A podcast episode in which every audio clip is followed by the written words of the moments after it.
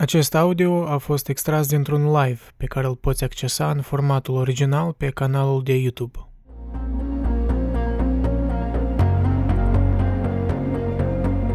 Ok, azi avem o temă extrem de, extrem de interesantă, aș spune.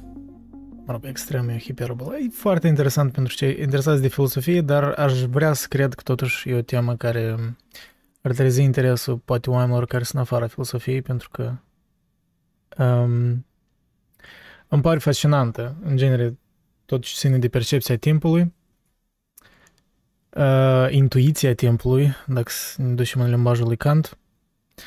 Eu mă gândesc așa, uh, o să citesc o parte din critica rațiunii pure, deci, ok, uh, astăzi discutăm doar despre o parte mică din cartea asta, pentru că it's a lot. Și chiar și partea asta mică o să ne ocup ceva timp. Uh, am luat în, uh, ca, ca un reper articolul Letiziei Nonis, o studentă de la Universitatea de Roehampton în cadrul facultății de filosofie, cu vă arăt versiunea originală, tot e din Philosophy Now, ediția 1957, da?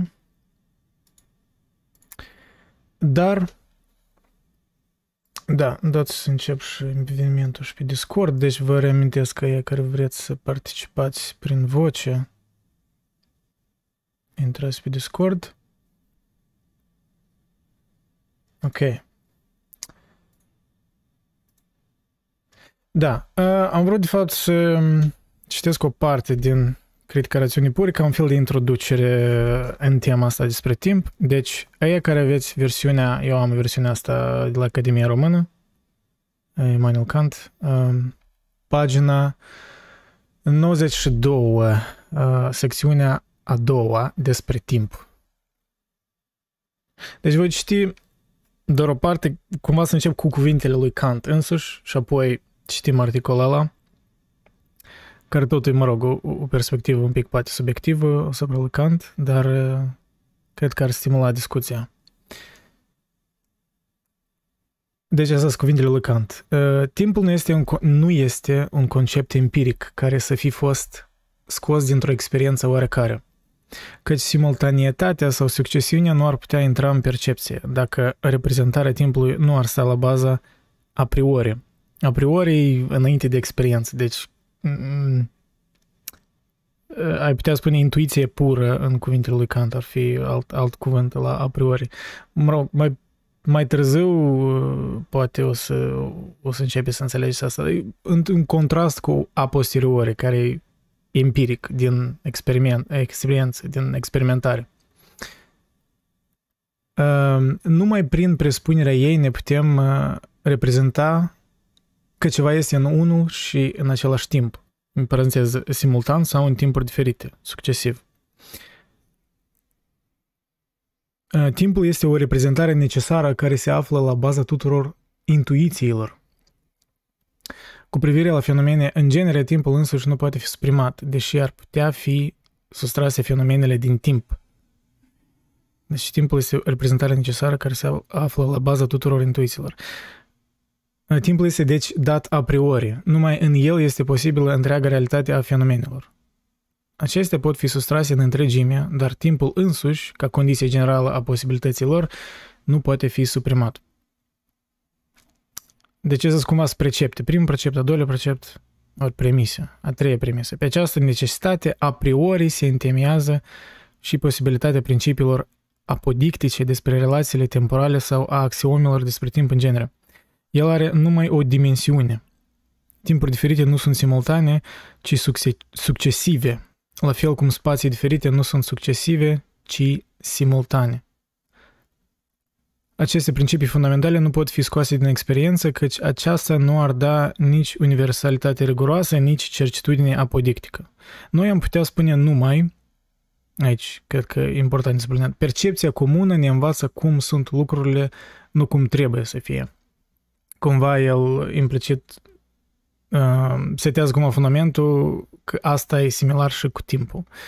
Uh, aceste principii au o valoare de reguli sub care, în genere, experiențele sunt posibile. Ele ne învață interior experienței și nu prin ea. Pe scurt, ar fi ca și cum Kant spune că timpul, percepția timpului are, are de-a face cu uh, o chestie um, a priori, da? Cu o intuiție pură. Încă aici în notele mele. Deci dacă timpul face parte din simțul interior, iar spațiul este un aspect al simțului exterior. Timpul singur nu este suficient pentru a face experiența noastră ordonată și inteligibilă. Um, da, adică eu și o chestie de limbaj, adică um, autoarea articolului, Letizia Nolnes, ea argumentează că noi nu putem cumva fi de acord despre ce am în vedere noi prin timp, din cauza că în sens aproape Wittgensteinian, da, ne, ne discutăm adesea despre limbaj, dar nu despre fenomen. Uh, deși Kant cred că a fost cel mai, nu știu, uh, direct în a afirma ceva, știi, direct despre timp. Când timpurile bune. Da, salut la toți din chat, acum și eu, I'll catch up. Dar, uh, da, des citesc până la urmă abzațul ăsta.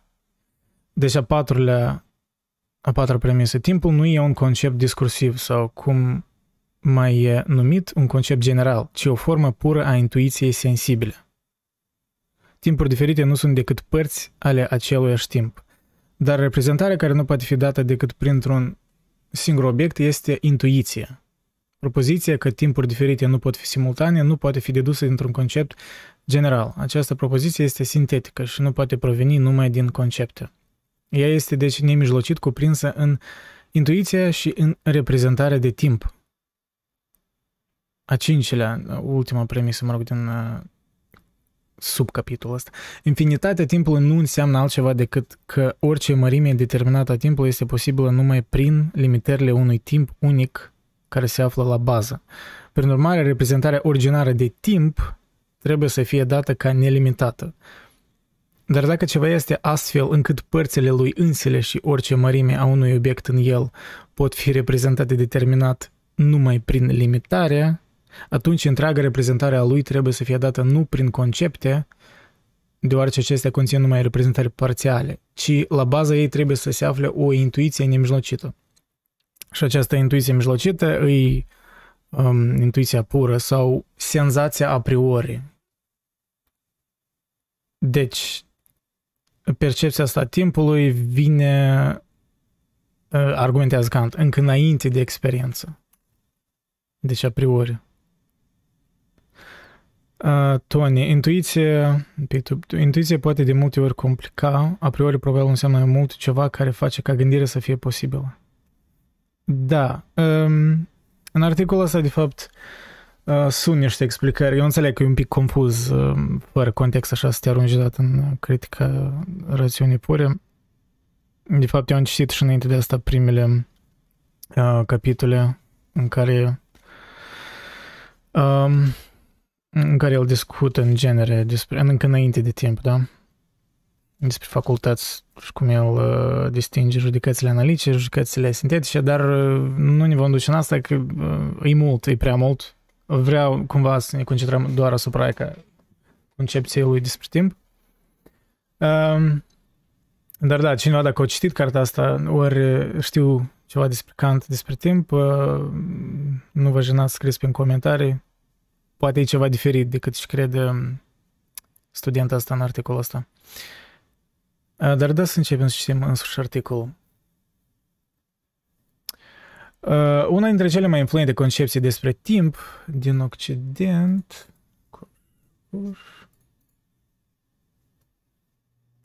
Da, una din cele mai influente concepții despre timp din Occident este cea lui Immanuel Kant. Intenția mea deci intenția ei, dar este de a explora aici conceptul de timp al lui Kant, în special modul în care acesta este legat de limbaj.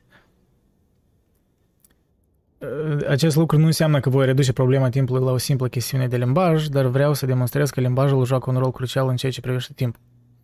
Pentru a face acest lucru, mă voi uita la magnum opusul lui Kant din 1881, Critica rațiunii pure și în special la secțiunea intitulată Estetica transcendentală, da, deci cam um, Cam secțiunea care a început eu să o citesc, cam de acolo e despre asta vorbește. e mai lung, sunt mai multe desfășurări, deci Kant, uh, iarăși cum el e tare sistematic, uh, după percepțiile astea, cumva și le uh, produce parcă concluzii din ele, ori contraargumente, cum anticipează, da, um, da, contraargumentele care reies în premisele alea. Uh, pentru a face acest lucru, da, citim mai departe articolul. Uh, ok, TLDR la articolul ăsta, ea cumva um, saxează mai mult pe faptul că e și o problemă de limbaj și că într-un fel Kant era un pic prea încrezut că că nu-i doar, da, cumva a ignorat partea asta limbajului, așa argumentează ea, dar, mă rog, e o părere. Pentru a face acest lucru, dar în același timp e chiar dacă un pic, da, mă rog, ghilimele îl critic, mi s-a părut că prezintă bine perspectiva lui însuși înainte, știi, să o critici ori să, să-și adauge părerea proprie. Pentru a face acest lucru mă voi uita, ok, da. Deci Kant nu dedică prea multe cuvinte timpului, reducând argumentul la o notă de subsol, subsol la sfârșitul capitolului, argumentul este foarte apropiat de cel pe care îl folosește în ceea ce privește spațiul. Dar chiar dacă se argumentează că timpul și spațiul sunt asimetrice în raport cu simțurile, timpul face parte din simțul interior, iar spațiul este un aspect al simțului exterior. Timpul singur nu este suficient pentru a face experiența noastră ordonată și inteligibilă. Simțul interior, iarăși, ar putea fi ca un fel de mm, tradus ca senzația a priori, da? Sau intuiție pură. Ceea ce tot e o precizare, dar nu știu dacă explic mai bine ceea ce așa pare destul de obscur. Simțul exterior, cred că mai mult se referă la mm, empirism, da? Empiricism. Deci tot ce e legat de a posteriori, prin experimentare. Vor argumenta că conceptele de trecut, prezent și viitor nu sunt esențiale pentru natura timpului așa cum îl vede Kant. Ideea este că distinția dintre viitor și trecut, parte, uh, parte integrantă a sentimentului nostru de curgere timpului, da? viitor și trecut, uh, deci această, această distinție este inextricabil conceptuală și ca atare nu aparține elementelor senzoriale ale experienței noastre, ci este prin urmare inextricabil legată de limbaj. Toate acestea, toate acestea au nevoie de o mică explicație. Am scris și eu recent, uh, poate nu știu dacă e o coincidență sau nu, um, un gând așa, mă rog, o cugetare despre timp.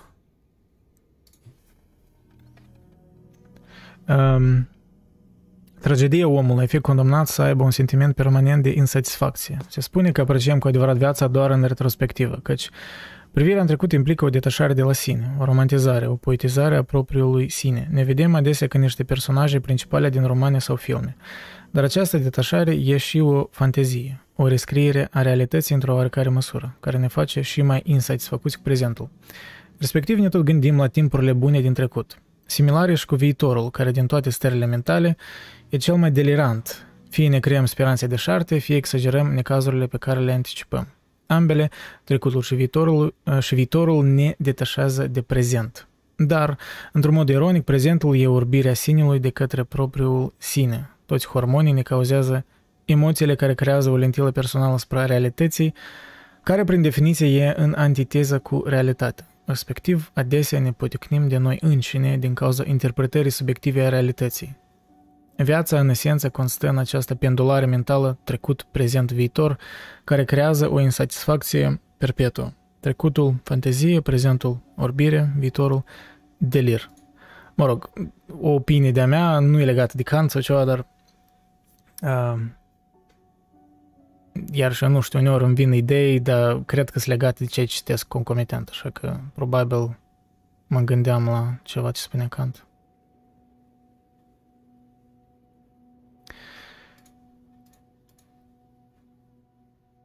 Ok, da, limbajul, citim mai departe. Înțeleg că tangențe multe, ba mă duc la caz, ba la articolul ăsta, ba la mine. Dar ca să precizez ăștia care să asculte, citesc deja articolul mai departe, da? articolul Letizei. Limbajul experienței. În lucrarea Anthropology from a Pragmatic Point of View, Kant spune capacitatea de a recunoaște prezentul ca mijloc de a conecta ideile evenimentelor prevăzute cu cele ale evenimentelor trecute este puterea de a folosi semne. Închid citat. Prin urmare, se poate foarte bine vorbi despre timp doar atunci când limbajul face parte din amestec, ceea ce înseamnă doar dacă supunem timpul unor concepte. E, ok, înțeleg într-un fel unde duce um, autoarea, da? Uh, cumva însuși, de fapt nu e departe de Kant spune, pur și simplu ea mai mult accent, accentuează partea asta limbajului, adică Kant asta, per general, din câte eu înțeleg, spunea că facultățile noastre umane uh, ele sunt filtrele prin care înțelege, înțelegem realitatea și de-aia noi nu putem percepe realitatea în sine, da, noumena în modul în care ea este. Deci mereu noi percepem fenomena și asta e o interpretare prin filtrele noastre. Și poate similar, intuiția asta timpului care noi avem e, e percepută din cauza că noi o conceptualizăm da, prin facultățile noastre mentale, ceea ce e inevitabil, adică nu putem să ieșim din capul nostru.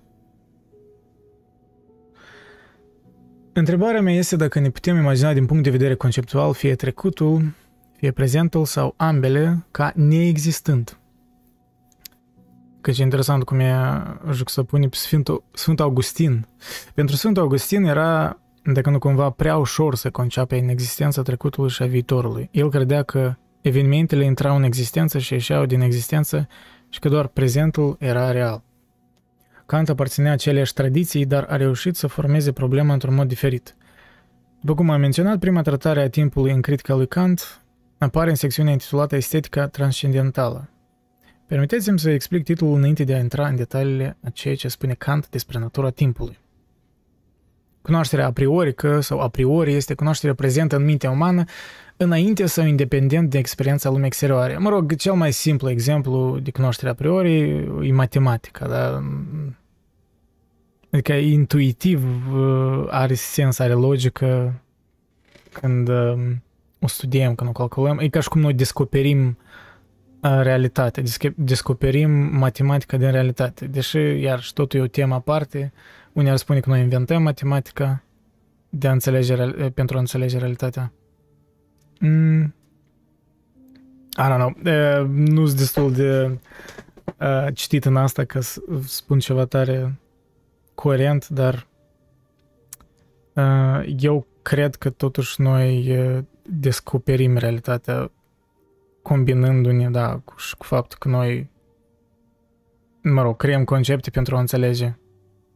Nu știu, adică, yeah, I don't know, asta e chiar o temă tare complicată. Nu știu dacă vreau să mă duc în asta, dar...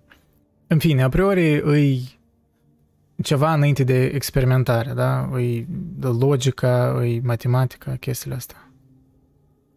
În investigația lui Kant asupra experienței umane, conceptele noastre de spațiu și timp apar înainte sau independent de experiența lumii exterioare și sunt condițiile necesare pentru ca noi să avem o astfel de experiență. A priori, se poate opune a posteriori, care desemnează cunoașterea derivată din experiență. Și transcendentală, da, și încă o cunoaștere, transcendentală, care e specificul Kant, pentru că alții aveau în vedere altceva prin cuvântul transcendental. Da, și transcendentală care indică ceva care depășește sau este înainte experienței, dar care nu este cuprins în ea. De fapt, asta e partea cea mai fascinantă în Kant, ca um, ideea asta lui de transcendental care iarăși nu e, nu e ca transcendental, gen, nu știu, New Age religion sau ceva de genul, e, e diferit de ce percepem noi azi.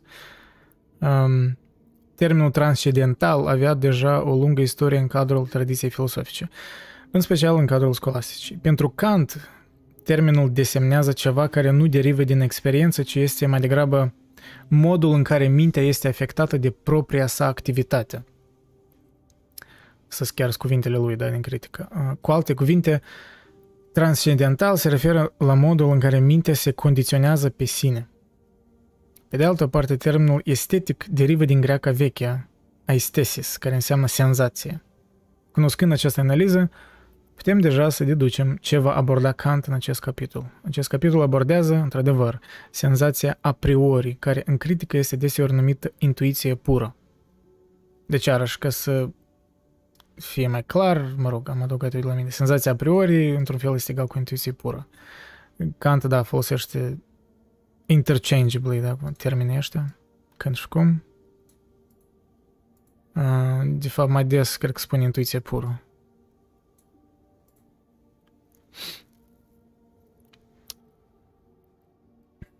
Roblon e un nume de despre ce tu vorbești, nu mormonii sau mormologi. Nu mai trăim dacă înțelegem realitatea? Nu mai trăim dacă înțelegem realitatea.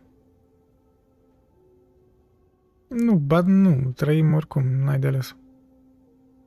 Majoritatea trăim neînțelegând realitatea pe deplin, ori crezând că înțelegem realitatea. So it doesn't really matter, înțelegem sau nu înțelegem, noi oricum trăim. Pentru că avem, uh, mă rog, the will to live. Dacă să mă întorc la Schopenhauer, dar avem voință de a trăi. Ok, da, doilea capitol din acest articol. Uh, iar și reamintesc, dacă vreți să participați prin voce, uh, găsiți link în pinned în, în chat. Timpul ca formă de intuiție pură. În prima tratare a timpului de către Kant, relația dintre timp și limbaj nu pare în mod explicit. Cu toate acestea o voi explora din două motive principale. Primul este deoarece Kant explorează atât natura transcendentală cât și cea empirică a timpului, iar noi trebuie să folosim limbajul pentru a descrie aceste lucruri. Adică teza cumva generală e că întrucât noi folosim limbajul descriind timpul care, conform lui Kant, vine a priori, deci intuiția asupra lui vine a priori, deci înainte că noi concep, conceptualizăm prin experiență, da? Din cauza asta, um, percepția noastră a timpului e inseparabilă de limbaj. De cât, din cât eu înțeleg asta, cam e teza generală a articolului. Ok, da, Kant explorează atât natura transcendentală cât și cea empirică a timpului, iar noi trebuie să folosim limbajul pentru a descrie aceste lucruri. Al doilea motiv este că, deși Kant nu discută în mod explicit despre timp și limbaj ca fiind legate în mod intrinsec, în această secțiune el avansează câteva presupoziții fundamentale care vizează legătura lor. Kant descrie timpul ca pe o formă de intuiție pură, în opoziție cu materia lumii, despre care susține că este pentru noi doar o aparență care corespunde unei senzații. El își începe discursul în jurul spațiului și timpului cu un argument pentru a demonstra că o intuiție a experienței nu implică neapărat o percepție senzorială. Da, reiterez, o intuiție a experienței nu implică neapărat o percepție senzorială. Pentru a face acest lucru, el folosește o distinție între intuiția empirică și intuiția pură, spunând că intuiția empirică, adică experiența lumii, implică în mod necesar faptul că obiectele ne sunt citat, date prin intermediul sensibilității, adică prin intermediul senzațiilor noastre despre ele. Foarte, foarte impresionat de ce spune el. Și sunt da, așa, așa de clar, așa de clar în exprimarea că Asta e um, probabil um, nu știu dacă asta e percepția asta, știi, cunoscută la general, că Kant, de fapt, destul de e clar, adică el e tare, el încearcă, cel puțin încearcă să fie tare clar, chiar când vorbește despre chestii care poate alți filosofi nu au vorbit. Păi asta mi se pare și, și, mai, și mai, o chestie și mai interesantă, adică clar pentru mintea omenească, știi, să încearcă să traducă din muzica sferilor, ca să mă exprim așa metaforic, ceea ce ea va înțelege sau sesizează el cu, cu ce, cum sesizează el și să o traducă în limbaj, în cuvinte, cum spunea din ori. E ceva extraordinar, adică el a avut capacitatea asta. Nu, el e, el e riguros, clar, nu e, știi, artistic sau ceva de genul, dar, da, e tare, nu știu, e tare coerent. Eu ne amintesc când citisem, când vreun an urmă, nu minte, uh, spre pacea eternă, eseul ăla lui, da, care a stat ca baza la, mă rog, la Carta ONU. Tot așa e foarte clar, dar uneori avea, de fapt avea și pasaj așa mai, ai putea spune poetice, da, în care ieșea un pic din rigurozitatea asta și mai făcea câte o metaforă, vreo analogie, așa mai parcă artistică. Dar e tare restrâns, știi? Adică le folosește doar când simte nevoia de a, nu știu, ca un profesor care e, e riguros, dar uneori mai scap câte o glumă, dar nu exagerează, așa e. Oricum, e, cred că percepția generală asupra lui Kant e că el așa e pedantic, că e riguros. Corect.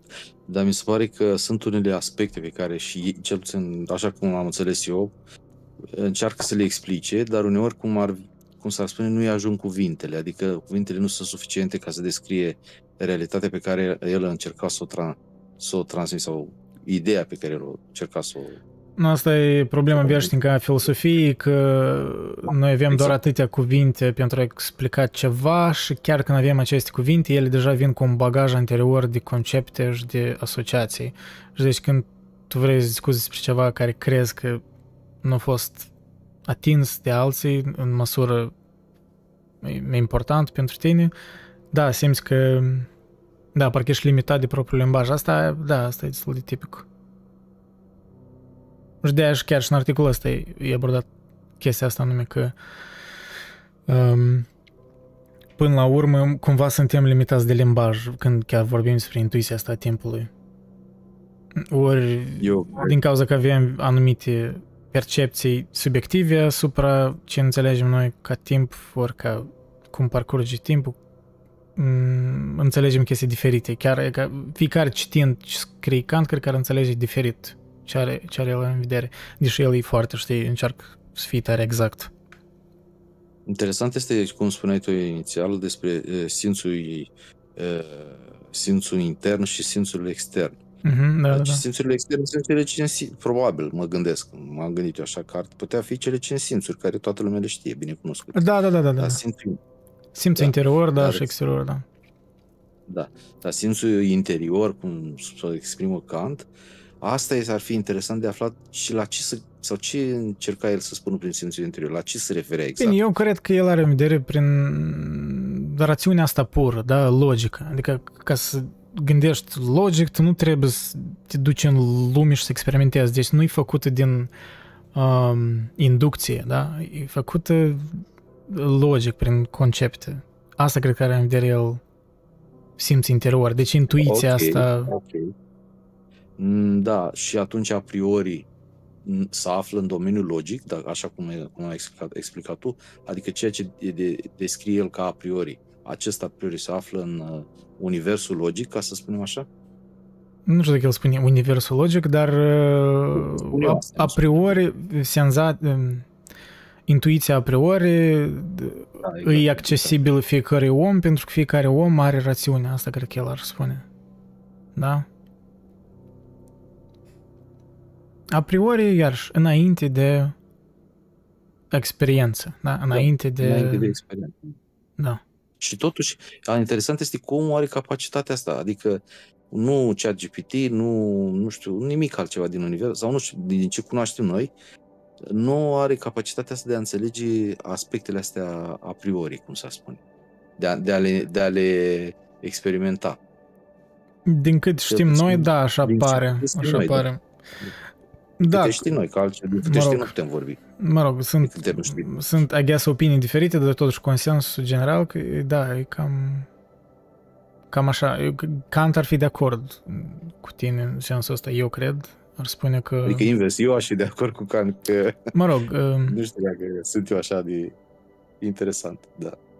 Adică eu sunt de acord cu ce spun Dacă eu, da. Kant, uh, nu știu, ar putea spune că el era cumva un, poate un pic religios, ori nu prea, depinde, nu, nu cred că era religios în sensul uh, ortodox de atunci, dar uh, uh, dacă el își crea, cred că religia lui era ca credința asta uh, aproape intuitivă, mistică, ca în rațiune, că rațiunea, rațiunea umană, într-adevăr, e ceva care trebuie prețuit, care nu trebuie să să o denatureze ori să o utilizeze în scopuri meschine. Adică e așa de importantă și unică în univers, cum o vedea el, că we shouldn't take it for granted, da? Nu trebuie, nu trebuie să o luăm de la sine. Mm, foarte adevărat. Totuși, eu cred că el a mers mai mult decât atât prin faptul ăsta, prin, prin introducerea probabilă în filozofia termenului ăsta de a priori, a trecut de, de universul, să zicem, rațional, pentru că a priori nu se poate judeca decât, chiar el explică la un moment dat că este o, este o limită, o margine, cu unde poți să ajungi cu rațiunea. Mm, da, adică, granița. Mm-hmm. O graniță, o limită, graniță, ok. Deci, fapt, parcă el face aia... distinție între limite și granițe, că nu se minte exact, dar da. Ah, ok. Bine, eu n-am sesizat, sincer, ori, ori am trecut cu vederea, eu n-am sesizat exact diferențele astea. Dar, sigur, așa este, cum spui tu. Ceea ce vreau să spun este că, indiferent cum ar fi, dar dacă există o limită între lucrurile care pot fi gândite rațional, ă, înseamnă că el admite, din punct de vedere filozofic vorbind, și existența a ceva dincolo de dincolo, cum să spun, dincolo, dincolo de rațiune, dincolo de logică, să spun. Mm, nu știu, nu pot confirma, chiar, chiar nu știu. Poate. Ano, asta e un pic cam dincolo de tema de azi, dar mm, da, nu știu. Chiar nu pot, nu vreau să spun nimic asupra asta, că cred că o să oberez, pur și simplu nu cunosc. Uh, dar... Da, da, să continuăm cu... Unde am ajuns eu? Uh-huh. Da, când el vorbea... Când descrie timpul... Uh-huh. Da, ok. Deci el folosește distinția între intuiția empirică și intuiția pură, da? spunând că intuiția empirică, adică experiența lumii, implică în mod necesar faptul că obiectele ne sunt date prin intermediul sensibilității, adică prin intermediul senzațiilor noastre despre ele. Pe de altă parte, intuiția pură nu implică în mod necesar o senzație, deoarece nu derivă imediat din simțurile biologice. Argumentul poate fi rezumat prin a spune că pot percepe spațiul și totuși să nu am o senzație acestuia, deoarece spațiul nu este un obiect care mi este dat de simțurile mele. E ca asta, prin asta el are în vedere ceva a priori. Da, de exemplu, exemplu cu spațiul. Uh, ori alt exemplu este mai degrabă mm, mai, mai târziu un articol, cred că mai tin că Letizia ea, ea oferă argumentul ăsta, gen imaginează-ți um, o clădire sau ceva, tu te uiți printr-un, ori, nu știu, un munte, ori o clădire, hai să spunem, și te uiți dintr-un unghi asupra ei, tu nu poți vedea în întregime, în, adică într-un moment dat. Uh, și tu, intuitiv, tu completezi imaginea, tu îți imaginezi cum e partea aia la alta ei, da? Ți imaginezi ca și cum ești într-un, nu știu, 3D, nu știu, parcă spațiu, știi, conceptual. Și cu multe chestii așa, tu intuiești cum ar avea sens ca ea să arate din toate unghiurile, dar clar că asta e, nu-i exact. De aia și, da, empirismul are o valoare, că e prin calcule exacte și prin, mă rog, experiență, dar Empirismul poate doar, adică e limitat și el, clar. Eu, eu vreau să spun că el, uh, Kant, prin uh, noțiunea, ce spunea el despre spațiu, este confirmat și astăzi de fizică, nu mai mult decât de spațiu. Există chiar de, de noțiunea și conceptul de vid, care mm-hmm. există, există chiar o energie a vidului, confirmată de către fizicieni astăzi, să zicem. Și, da. deci, prin urmare, e, e, concept, e un, un concept comprehensibil chestia asta. Prin urmare, nu este... Da, dar nu-i dat de, de, de simțurile noastre, asta e ideea. Nu-i dat prin a posteriori, e dat prin a priori, prin, prin calcule, prin o, deducție. Ok, dar Ori... atunci oamenii de știință din ziua de astăzi care au conceptualizat vidul și spațiu, uh, l-au conceptualizat uh, cu simțurile a priori sau cu logica? Păi a priori și este logica. Aha, ok. Da, da, nu, nu cred că este distinție. Cam asta și înseamnă. Mă rog, inclusiv logica. Mă rog, știința e o combinație de chestii, normal. Știința în mare parte e empirism, da, evident. E și a posteriori și a priori. Ori adesea știi, e a priori o teorie, se presupune, da, să, mă rog, să oferă o teorie care mare parte a priori și apoi prin a posteriori, prin experimente să afirmă sau să infirmă teoria adesea, dacă e posibil.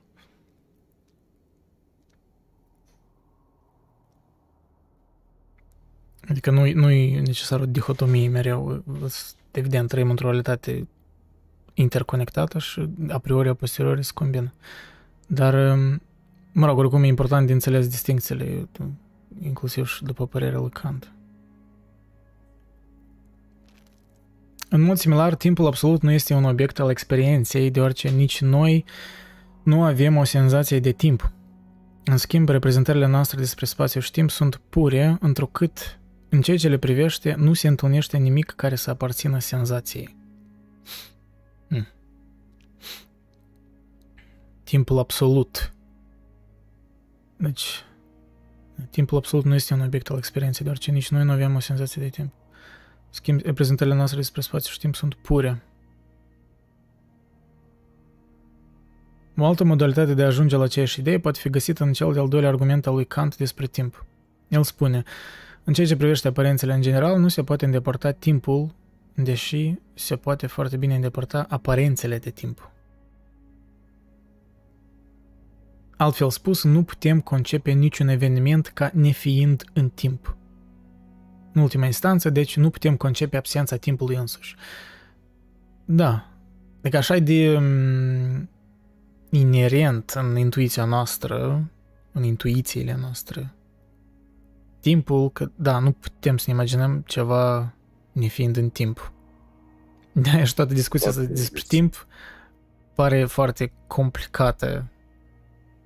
Că parcă foarte suntem închiși în, în intuițiile noastre și noi nu putem ieși din intuițiile noastre.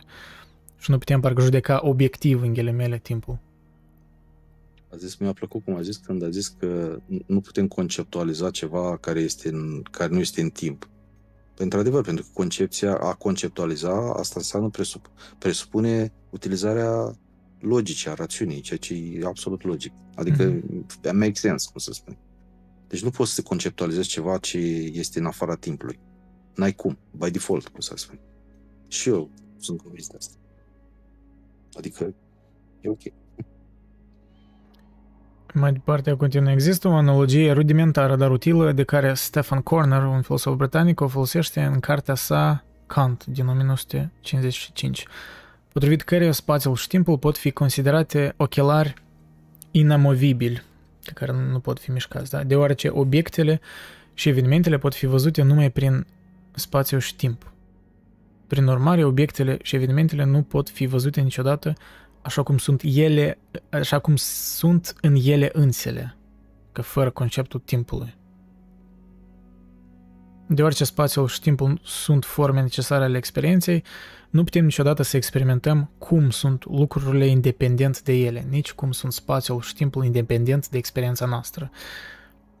Da, cred că, ironic vorbind, intuitiv, cred că înțelegem despre ce merge vorba. Într-adevăr, e ca chiar și un eveniment. Nu-ți poți imagina un eveniment fără spațiu și timp. Deci cred că, deși cred că acesta este cel mai convingător argument al lui Kant despre timp, trebuie să recunosc, spune Letizia, da, că nu este chiar decisiv. Imaginați-vă că de la naștere încoace vedem lumea printr-o pereche de ochelari cu tentă verde. În mod natural, lumea pare verde. Acum imaginați-vă că am găsit cumva o modalitate de a ne scoate ochelarii. S-ar putea într-adevăr să descoperim că lumea este într-adevăr verde oricum. Sau, pentru a traduce metafora, că lumea este oricum în spațiu și timp. Prin urmare, timpul absolut ar putea fi independent de experiența noastră de timp. Da, o, o teză plauzibilă, să spunem așa, da? Cu toate acestea, această concluzie depășește cu mult limitele pe care Kant le stabilește pentru capacitatea noastră de înțelegere, deoarece nu putem experimenta ceea ce este dincolo de experiență. Adică chiar dacă și-ar exista un timp absolut care ar fi independent de experiența, experiența noastră de timp, noi n-am putea percepe asta pentru că avem anumite limite în capacitatea, în capacitatea noastră de înțelegere, da? În schimb, el spune că doar din perspectiva umană putem vorbi despre timp. Iar din această perspectivă, experiența timpului precede experiența lumii exterioare. Pentru a susține această ipoteză, Kant argumentează că ideea de timp nu poate apărea din experiențele de simultanietate sau succesiune. Da, exact ca cuvintele lui care le-am citit inițial. Mm, unde era asta? Am zis asta. Cu simultanietate și... Da, chiar la început. Timpul nu este să... Kant, da? Timpul nu este un concept empiric care să, fi, să fi fost scos dintr-o experiență oarecare. Căci simultanietatea sau succesiunea nu ar putea intra în percepție dacă reprezentarea timpului nu ar sta la bază a priori. Numai prin presupunerea ei ne putem reprezenta că ceva este în unul și același timp, simultan, sau în timpuri diferite, succesiv. Da, numai prin presupunerea ei. Numai prin presupunerea unei baze a priori.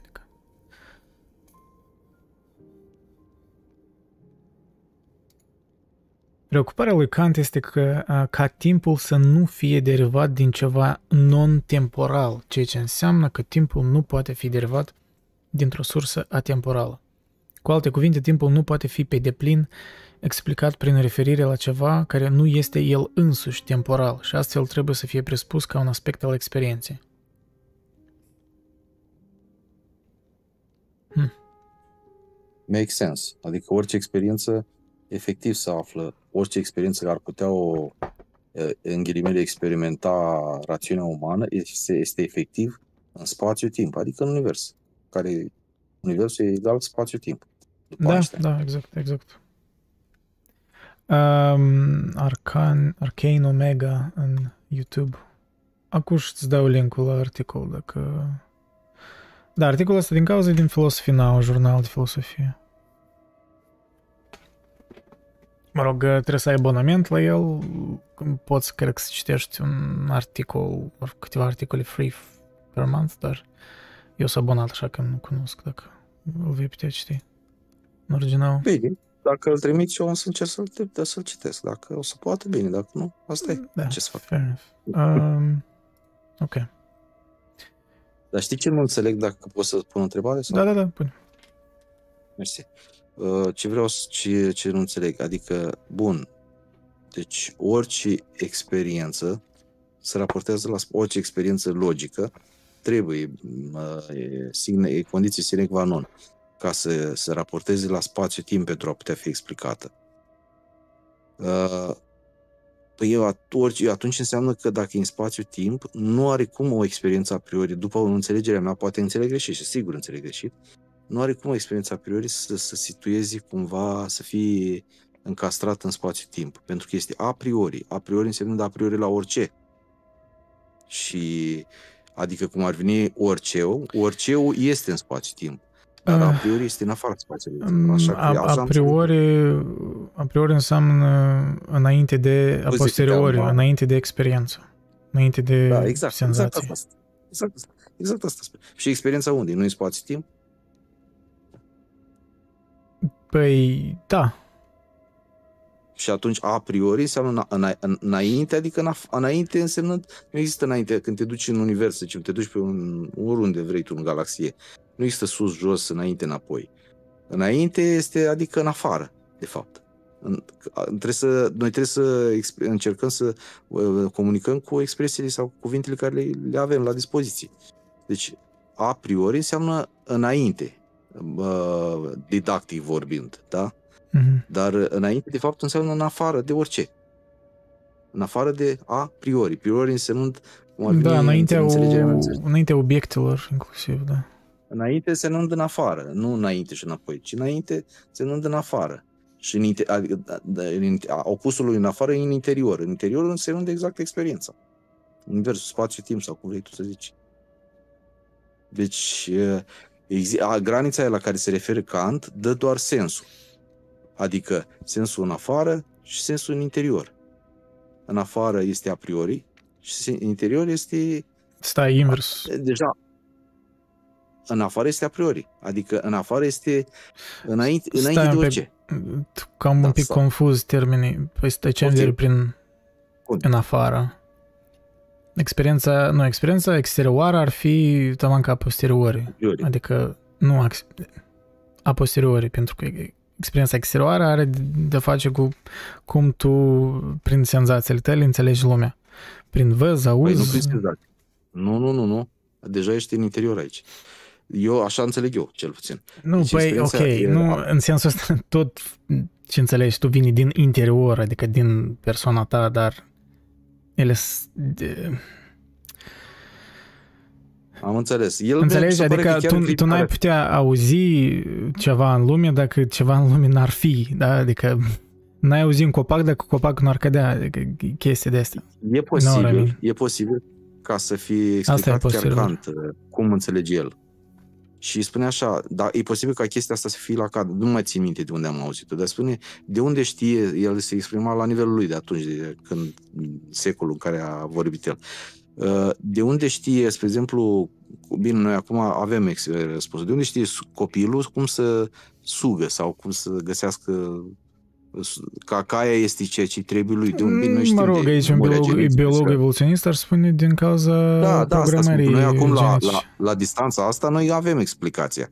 Dar uh, sensul întrebării la, la momentul la care Kant a pus întrebarea este că de unde știm, uh, adică de unde știm? Deci acel de unde știm se realizează doar a priori. Da, da, deci da. da. Sunt, uh, da. Adică la, noi ne gândim, adică ne imaginăm că suntem la momentul în care Kant s-a gândit la chestia aia. Nu știm de genetică, nu știm de memoria genetică și de toate astea. Că știm, acum știm că copilul, într-adevăr, cu memorie genetică, știe să sugă pentru că așa a fost de la maimuță și până acum, sau știu de cât. Mă rog, nu știu dacă exemplul ăsta tare bine de, de întărește da, adică argumentul lui Kant cu ideea cu... Asta mai degrabă ține de genetică, evoluția, să n Copilul nu da, gândește deci, logic da, da. că trebuie să sug de, de da, la exact. mama și să deci, gen. Exact, exact. Nu e cel mai bun exemplu, cred că e mai degrabă... Nu e, nu e, nu e. Uh, eu cred că Kant ar fi spus că trebuie să presupunem o bază a priori, da, ca să... Da, presupunerile, după părerea mea... De tot e o prezumție, da. O da, adică presupunerile, tot apelează, presu, orice fel de presupunere ai avea tu, tot pe bază logic. Presupui logic, n-ai cum să presupui altfel. Da, nu deci, mă rog, asta e, logic. asta e cumva impasul în care mult... Uh, în care Kant uh, Nu, în care o mare parte din filosofie, știi, e chestia că nu poți să ajungi la originea, originea, originea, știi, mereu la baza oricăror argumente, mai ales deductive, sunt numite axiome care le accepti de la sine, da, într-un fel. Nu poți explica adesea axiomele. Da, e că acele, da, axiomele sunt un fel de a priori... Un fel de a priori. Nu știu dacă sunt exact, dar un fel priori, sunt. Da. da, într-adevăr, de acord cu tine. Sunt de acord cu tine, perfect. Și nu pot fi axiomele, de acolo să pornește logica, de acolo pornește spațiu-timp. De la axiome. Adică de, de la axiome se, se construiește spațiu-timp. Tu știi că ai auzit de, probabil, sigur, de constante universale pe care se crede că ar fi universul nostru, adică așa, și că dacă se mic și se modifică puțin o constantă universală, tot universul ar dispărea sau există alte universuri paralele. Da, numai că asta e cumva un paradox, parcă dacă e constantă universală, pe din definiție nu o poți modifica. E constantă știi? pentru universul nostru. E constantă pentru universul nostru, dar pe un alt univers A, păi nu dacă... este. A, nu e, înțelegi? De înțelegi? Deci asta e, așa Știi cum, tema asta cu alte universuri, mereu când te duci în, în domeniul ăsta, tu deja ieși dincolo de uh, limitele noastre, ca granițele noastre ale cunoașterii, ale cum ar spune ca. Că acolo deja da, poți duci da. în fantezie completă dacă nu cunoaștem, știi? Poți faci orice speculație vrei. Da. Și totuși omul, vezi că totuși nu... Fa... A, bine, poți să faci orice speculații vrei dacă chiar vrei asta, dar uh, omul și inclu- să nu zicem omul, să zicem Kant, că discutăm despre el. El totuși a găsit un echilibru să poată raporta la orice speculație vrem și la o, o, informațiile din cadrul care putem să le judecăm rațional și informația a priori. Adică el a, el a găsit o modalitate prin care să, să, să delimiteze, cum ai spus tu, să, conceptele astea. Nu știu ce puțin, așa cred. Da, delimitarea, la sigur, el se ocup cu multe delimitare. El încearcă să le... Da, să le înțeleagă cât mai clar. De exemplu, ca mă uit acum chiar în critica rațiunii pure, da? Mai departe de ce am citit inițial, e că în partea asta concluzii rezultă din aceste concepte, când el a propus toate premisele astea. Uh, partea asta îmi pare interesant. Timpul nu este altceva decât forma simțului intern, adică a intuirii noastre înșine și a stării noastre interne, căci timpul nu poate fi o determinare a unor fenomene externe. El nu aparține nici unei figuri, nici unei poziții, etc. Din potrivă, el determină relația reprezentărilor în starea noastră internă. Da? El determină relația reprezentărilor în starea noastră internă. Și tocmai fiindcă această intuiție internă nu dă nici o figură, noi căutăm să suplinim această lipsă prin analogii și ne reprezentăm succesiunea de timp printr-o linie care se prelungește la infinit, ale cărei părți diverse constituie o serie care nu are decât o dimensiune. Și conchidem din însușirile acestei linii toate însușirile timpului, cu singura excepție că părțile primei linii sunt simultane, în timp ce ale celei de-a doua sunt totdeauna succesive. De aici rezultă clar că și reprezentarea de timp însuși este intuiție, fiindcă toate relațiile lui se pot exprima cu ajutorul unei intuiții externe. Da, eu cred că Kant e, la sigur, tipul de filosof care trebuie să-l recitești permanent ca să, să înțelegi exact ce spune. Chiar mi-am propus. Și chiar astea două cărți, Critica rațiunii pure și Dar, da, că recent am început chiar așa mai serios citesc cartea asta, că citesc doar câteva părți din capitole mai înainte, de ca mereu surse secundare și aș spune nu e atât de dificilă cum, adică să o percepi, limbajul nu e atât de dificil. De exemplu, ca ce am citit acum, asta încă e destul de nu știu, formal, adică sunt termeni cât de cât formal care cumva înțelegem intuitiv uh, însemnătatea lor. Uh, comparând asta de cu Heidegger, de exemplu, fiind să știm, acolo e cu tot, într-adevăr, el inventează concepte adesea și e foarte greu să te follow. Că nu e cel mai obscur filosof să-l citești, Kant. Și mai departe, el, uh, mă rog, um, continuă, da, după asta, timpul este condiția formală a priori a tuturor fenomenelor în genere. Spațiul ca formă pură a tuturor intuițiilor externe este limitat, ca o condiție a priori, numai la fenomene externe. Hmm.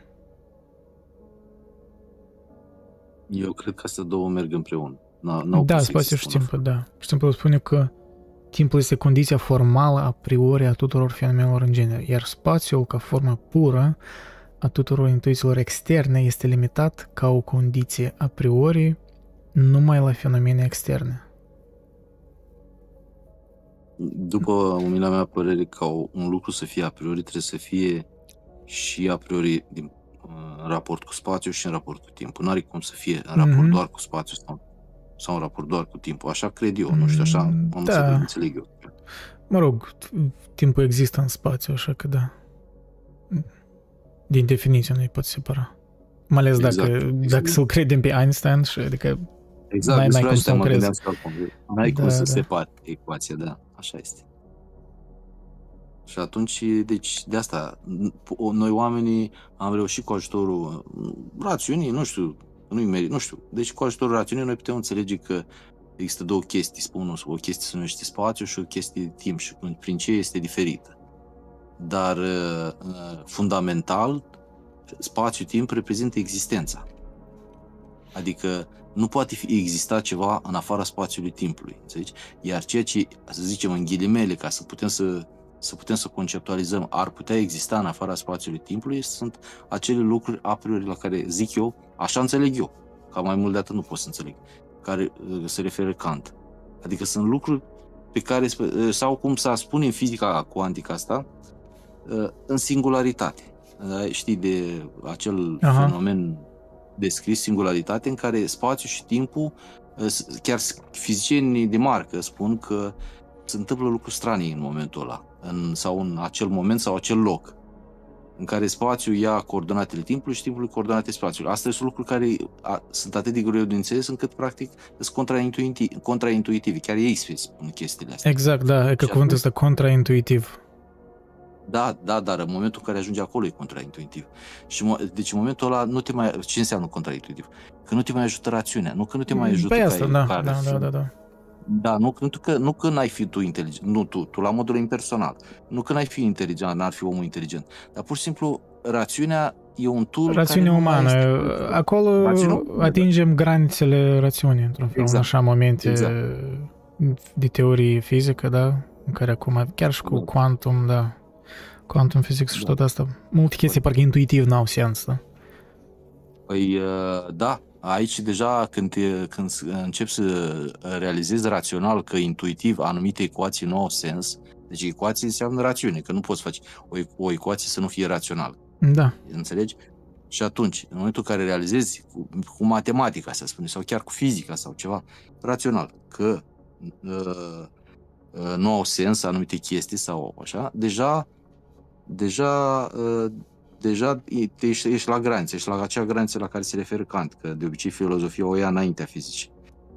La acel, ce este după, este probabil ceva. Adică, cum să spun, ele, ele există în raport cu existența din spațiu-timp.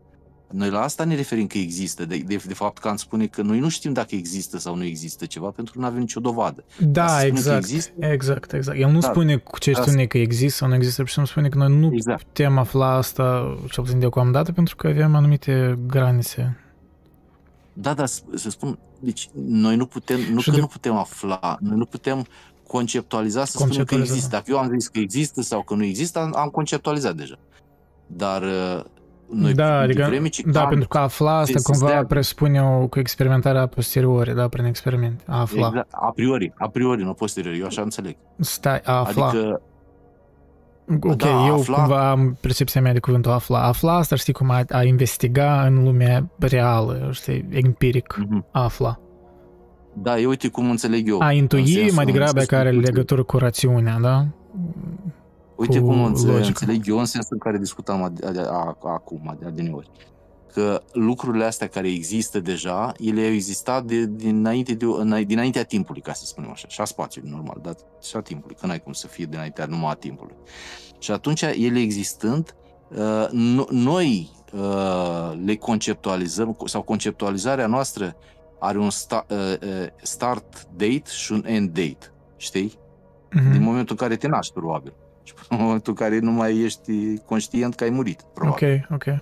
Dar, dar uh, ceea ce exi- existența este în spațiu-timp.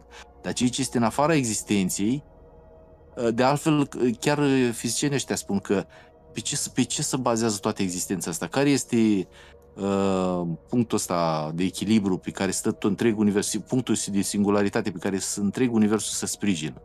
Pe nimic, că se, toți se întreabă cum adică Universul s-a născut din nimic? Că la un moment dat așa a apărut o teorie. Ce înseamnă nimicul? Deci da, dacă ai înțelege ce înseamnă nimicul, nu ar mai fi nimic. Știi? Ar fi ceva. Și totuși da, se pare eu cred că... că asta e... Că nu știu, nu cred că Kant s-a dus în...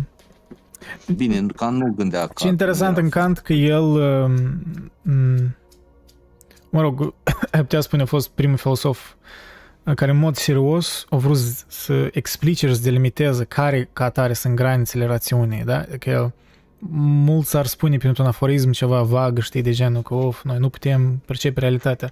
Dar Kant e atât de riguros și pedant, că să putea spune că el a spus că nu, nu, nu, dă să scriu, știi, sistematic ce exact asta înseamnă. Și asta e fascinant. Să cunosc pe Kant, să vorbesc cu el. Adică asta e fascinant, că nu... Da, asta, asta, asta Prin asta și cartea asta a fost revoluționară pe timpuri, da? Da. Că și interesant e cum...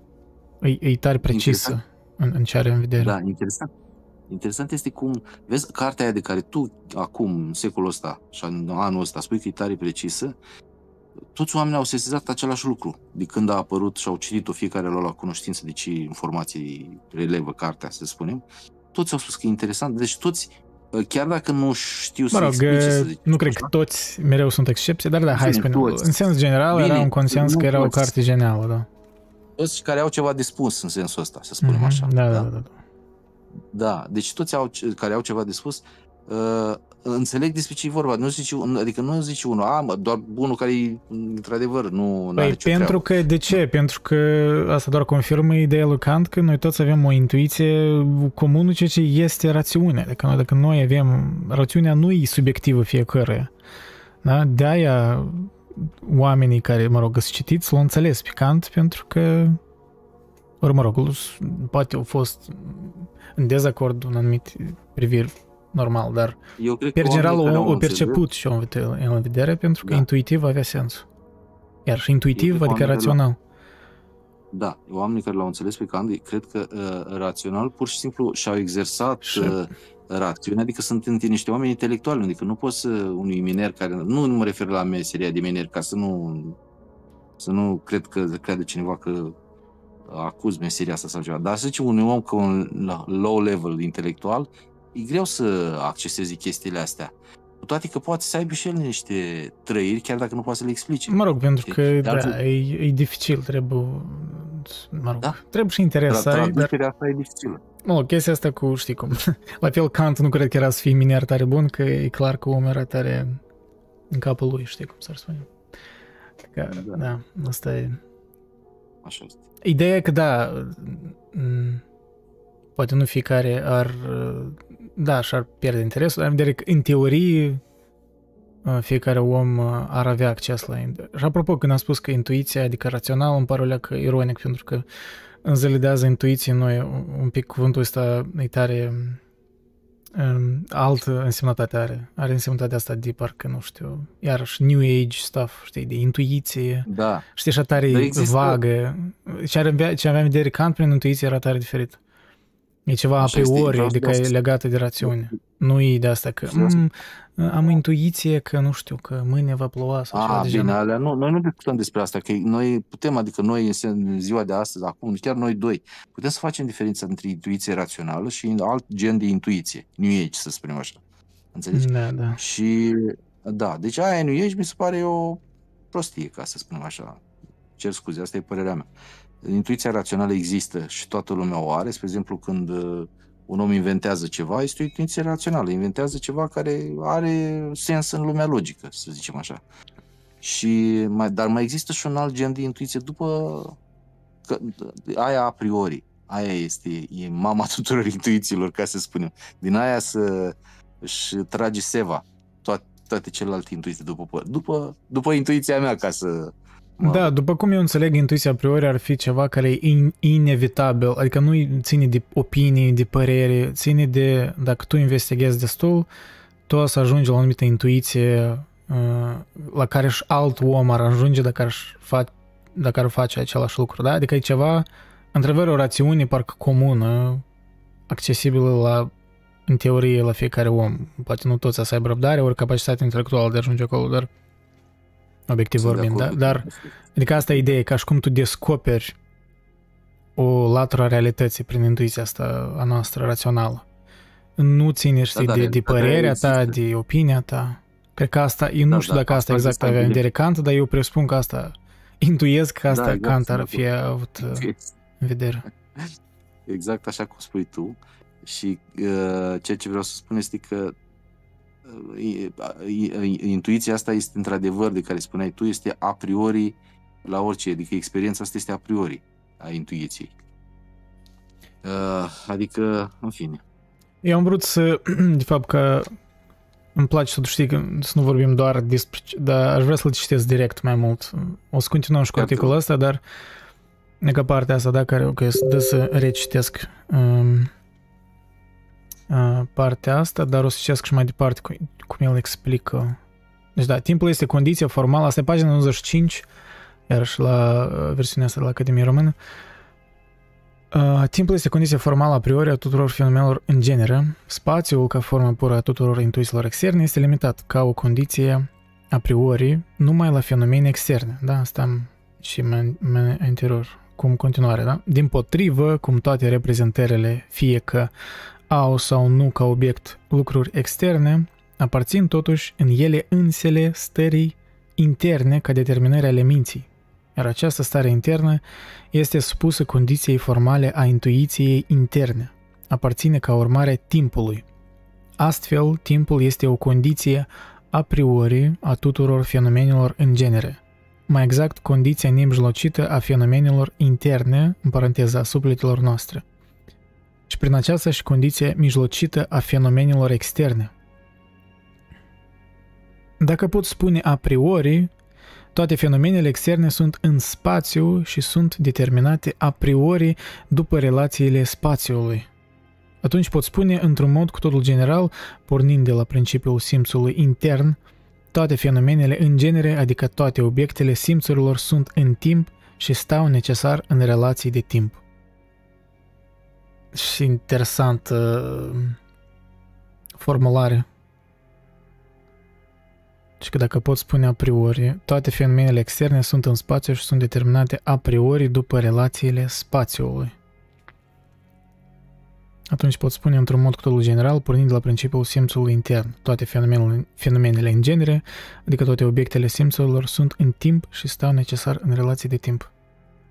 E corect, pentru că, uite, însăși cuvântul fenomen înseamnă fenomenul, ceea ce apare din limba greacă. Exact, Dacă apare, exact. e clar că... Da, da, da. Corect. Da. Dacă facem abstracție de modul nostru de a ne intui intern pe noi înșine și de modul de a se seza, cu ajutorul acestei intuiri și toate intuițiile externe în facultatea noastră de reprezentare, dacă prin urmare luăm obiectele așa cum ar putea fi în sine, atunci timpul nu e nimic. El nu are valoare obiectivă decât cu privire la fenomene, fiindcă acestea sunt lucruri pe care le privim ca obiecte ale simțurilor noastre. Dar el nu mai este obiectiv dacă facem abstracție de sensibilitatea intuiției noastre. Prin urmare, de acel mod de, de reprezentare care ne este propriu și dacă vorbim de lucruri în genere. Timpul nu este deci decât o condiție subiectivă a intuiției noastre omenești. Intuiție care este întotdeauna sensibilă, adică intervine numai dacă suntem afectați de obiecte. Și în sine, în afara subiectului, el nu este nimic. Cu toate acestea, el este cu privire la toate fenomenele deci și la toate lucrurile care se pot prezenta în experiență în mod necesar obiectiv. Noi nu putem spune toate lucrurile sunt în timp, fiindcă în conceptul de lucruri în genere se face abstracție de orice mod al intuiției lor, iar aceasta este condiția proprie sub care timpul aparține reprezentării obiectelor. Dacă se adaugă la concept condiție și se spune toate lucrurile ca fenomene, obiecte ale intuiției sensibile, sunt în timp, atunci principiul posedă corectitudine obiectivă și universalitatea lui a priori. Cu alte cuvinte, el continuă, doctrina pe care o afirm este aceea că timpul este empiric real, adică obiectiv cu privire la toate obiectele care ar putea fi date cândva simțurilor noastre. Și cum intuiția noastră este totdeauna sensibilă, în experiență nu ne poate fi dat nici când un obiect care nu ar fi supus condiției timpului. Iarăși, da, nu ne putem imagina ceva în afara timpului.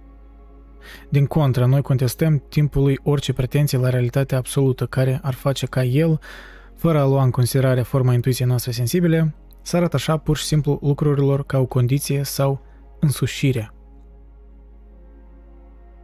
Hmm. Astfel de însușiri care aparțin lucrurilor în sine nu ne pot fi date vreodată prin simțuri. În aceasta constă, deci, idealitatea transcendentală a timpului, după care, dacă se face abstracție de condițiile subiective ale intuiției sensibile, nu este nimic și nu poate fi atribuit lucrurilor în sine, independent de raportul lor cu intuiția noastră, nici ca subzistente, nici ca inerente lor, Totuși, această idealitate, tot atât de puțin ca și aceea spațiului, nu are nimic comun cu subrepțiile senzației, pentru că în acest, sen, în acest caz noi presupunem despre fenomenul însuși căruia îi sunt inerente aceste predicate că are realitate obiectivă, în timp ce această realitate dispare cu totul aici, afară de cazul când e vorba de o realitate numai empirică, cu alte cuvinte, care consideră obiectul însuși numai ca fenomen.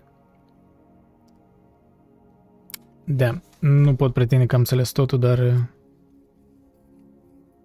uh, da, trebuie, trebuie mult, mult de recitit pentru că exact. e dens, e tare dens. Eu am uh, înțeles că lucrurile care să, într-adevăr, care sunt în timp, uh-huh. ele, cum să spunem, ele, adică nu trebuie luate fiecare câte o propoziție. Într-adevăr, e, e destul de greu de, de explicat, chiar dacă ai experiență. Spre exemplu, experiențele, eu nu sunt de acord cu ideea asta pe care uneori o sublinează și uneori o, o, o anulează. Faptul că experiențele pot fi doar în timp. Eu nu sunt de acord, eu nu, nu, nu, nu sunt de acord, dar, dar în același timp, prin alte, ceea ce, prin alte afirmații pe care le-am auzit aici la Kant sau la cei care au comentat pe Kant, spun că există tot, ar exista totuși experimente, experiențe care nu sunt în timp. Și eu cu asta sunt de acord, pentru că asta corespunde cu, cu, cu, cu ceea ce cred eu, cu coalea mea despre realitatea care am așa cum o înțeleg eu. Eu cred că, eu, cum, el nu spune că... Eu cred că el are în vedere că obiectele care noi le percepem ele nu pot... percepem, da, sunt da, în timp. da, ele mereu sunt în timp, pentru că uh, timpul Absolut. face parte din intuiția noastră a priori, da? Adică e așa de inerent. Concepția timpului așa de inerent intuiției noastre, da? Adică asta mai degrabă are de face cu facultățile umane, da. adică nu e ceva... Da, are de face. Eu cred că el mai mult se concentrează la asta, nu cred că el ar spune că nu poate exista ceva în afara timpului, pentru că el cumva nici nu, parcă nu-i pasă, cel puțin aici, de asta. El nu la, despre asta vorbește. El vorbește despre chestiile care oamenii le, le experimentează, cred că. Ori le intuiesc, le intuiesc, le intuiesc, da. da. Da, există, există intuiția, adică intuiția are de face cu timpul, în cea mai mare măsură. Dar una este intuiția, că intuiția de obicei, dar nu cred că de obicei, cred că de fiecare dată. Intuiția aparține minții. Cu, cu ce poți să intuiești cu altceva? Clar, mintea, da, mintea. da, normal atunci înseamnă că e clar. Este vorba despre fenomene aici. Despre orice apare, orice este în spațiu-timp se poate fi intuit. Da. O, o invenție, să spunem, o idee. Uite o idee. Noi acum încercăm să, să intuim ce vrea să spună Kant. Astea sunt niște idei care aparțin spațiului timpului. Dar experiența în sine e diferită de, e diferită de ideea cu care noi vrem să o da. să prindem experiența. Ca să Pentru, da, exact, asta e ideea că, da, experiența asta e legată de fenomen, cum noi percepem fenomena, dar Uh, jumătate. Noi, jumătate da. legat de fenomen. E, e legat de fenomen partea care, care este în spațiu-timp. Aha, Aia da. e fenomenul sau ceea ce apare. Așa este, cum spui tu. Da, da, da. Dar există și o altă parte care eu așa o, am, o înțeleg eu, poate greșesc. Și, doamne, adică așa, da, vreau să probabil greșesc. toți greșim cu un pic, că e dificil. Ok. Da. Și acea parte este uh, a priori, cum o denumește Kant, că și el a, de, a încercat să o, să o prindă cumva cu rațiunea și e greu de prins treaba asta. Da. Și a prins-o cu termenul a priori și pentru asta el este erou pentru că el e primul care a făcut chestia asta, a... el e cel care a inventat roata. Dacă nu știu, nu, nu cred că el primul a inventat anumit termen a priori, nu. dar poate în sensul în care el folosește, da, poate în sensul care el folosește, poate... Nu, a priori exista și mai înainte, adică nu e ceva ce mai... Da, că, bine, că da, el e format din cuvântul a și priori, adică... Da, da. adică, păi da, asta e lingvistica, are adică sens că exista și mai înainte, da. Pur și simplu nu a fost da, probabil da, folosit atât în, în, în terminologie filosofică, poate că cum a fost. Și în terminologie filozofică, în sensul în care explică Kant, e foarte cursiv, pentru mintea mea cel puțin. Da. E foarte comprehensibil, după părerea mea, după mine. Nu, e, e, e da, e, e dens, la sigur. De fapt, îmi place că el încearcă să explice prin diferite modalități, adică el spune ceva, afirmă și după aia mai încearcă altfel să o spună. Deși da, oricum e complicat, dar dacă o recitești, cred că începi să înțelegi mai bine. Deci cumva are, are oarecare parcă compasiune față de cititor. Că, băi, ok, poate n-a să înțeleagă exact ce spun, dar să mai reiterez cumva altfel. Da? Asta e, eu cred păi, că asta e un, un semn de un scriitor cât de cât bun, știi, care ia în considerare și cititorul. Ceea ce unii da, filosofi nu prea o fac. Nu prea o fac. Că, că, că vreau să mai spun că însăși conceptele astea nu sunt ușor de înțeles. Adică ca și cum... Adică e greu de înțeles și trebuie luate din mai multe perspective, din mai multe unghiuri ca să ai idei despre ce e vorba.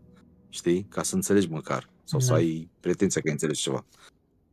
Și mai e o chestie. Eu, după părerea mea, cred că un lucru, dacă vrei ca un lucru să poată fi înțeles, în general vorbind, Trebuie mai, o modalitate de a ușura înțelegerea unui fenomen greu de înțeles este o modalitate, este de a face paralele sau comparații cu ceva care este deja înțeles.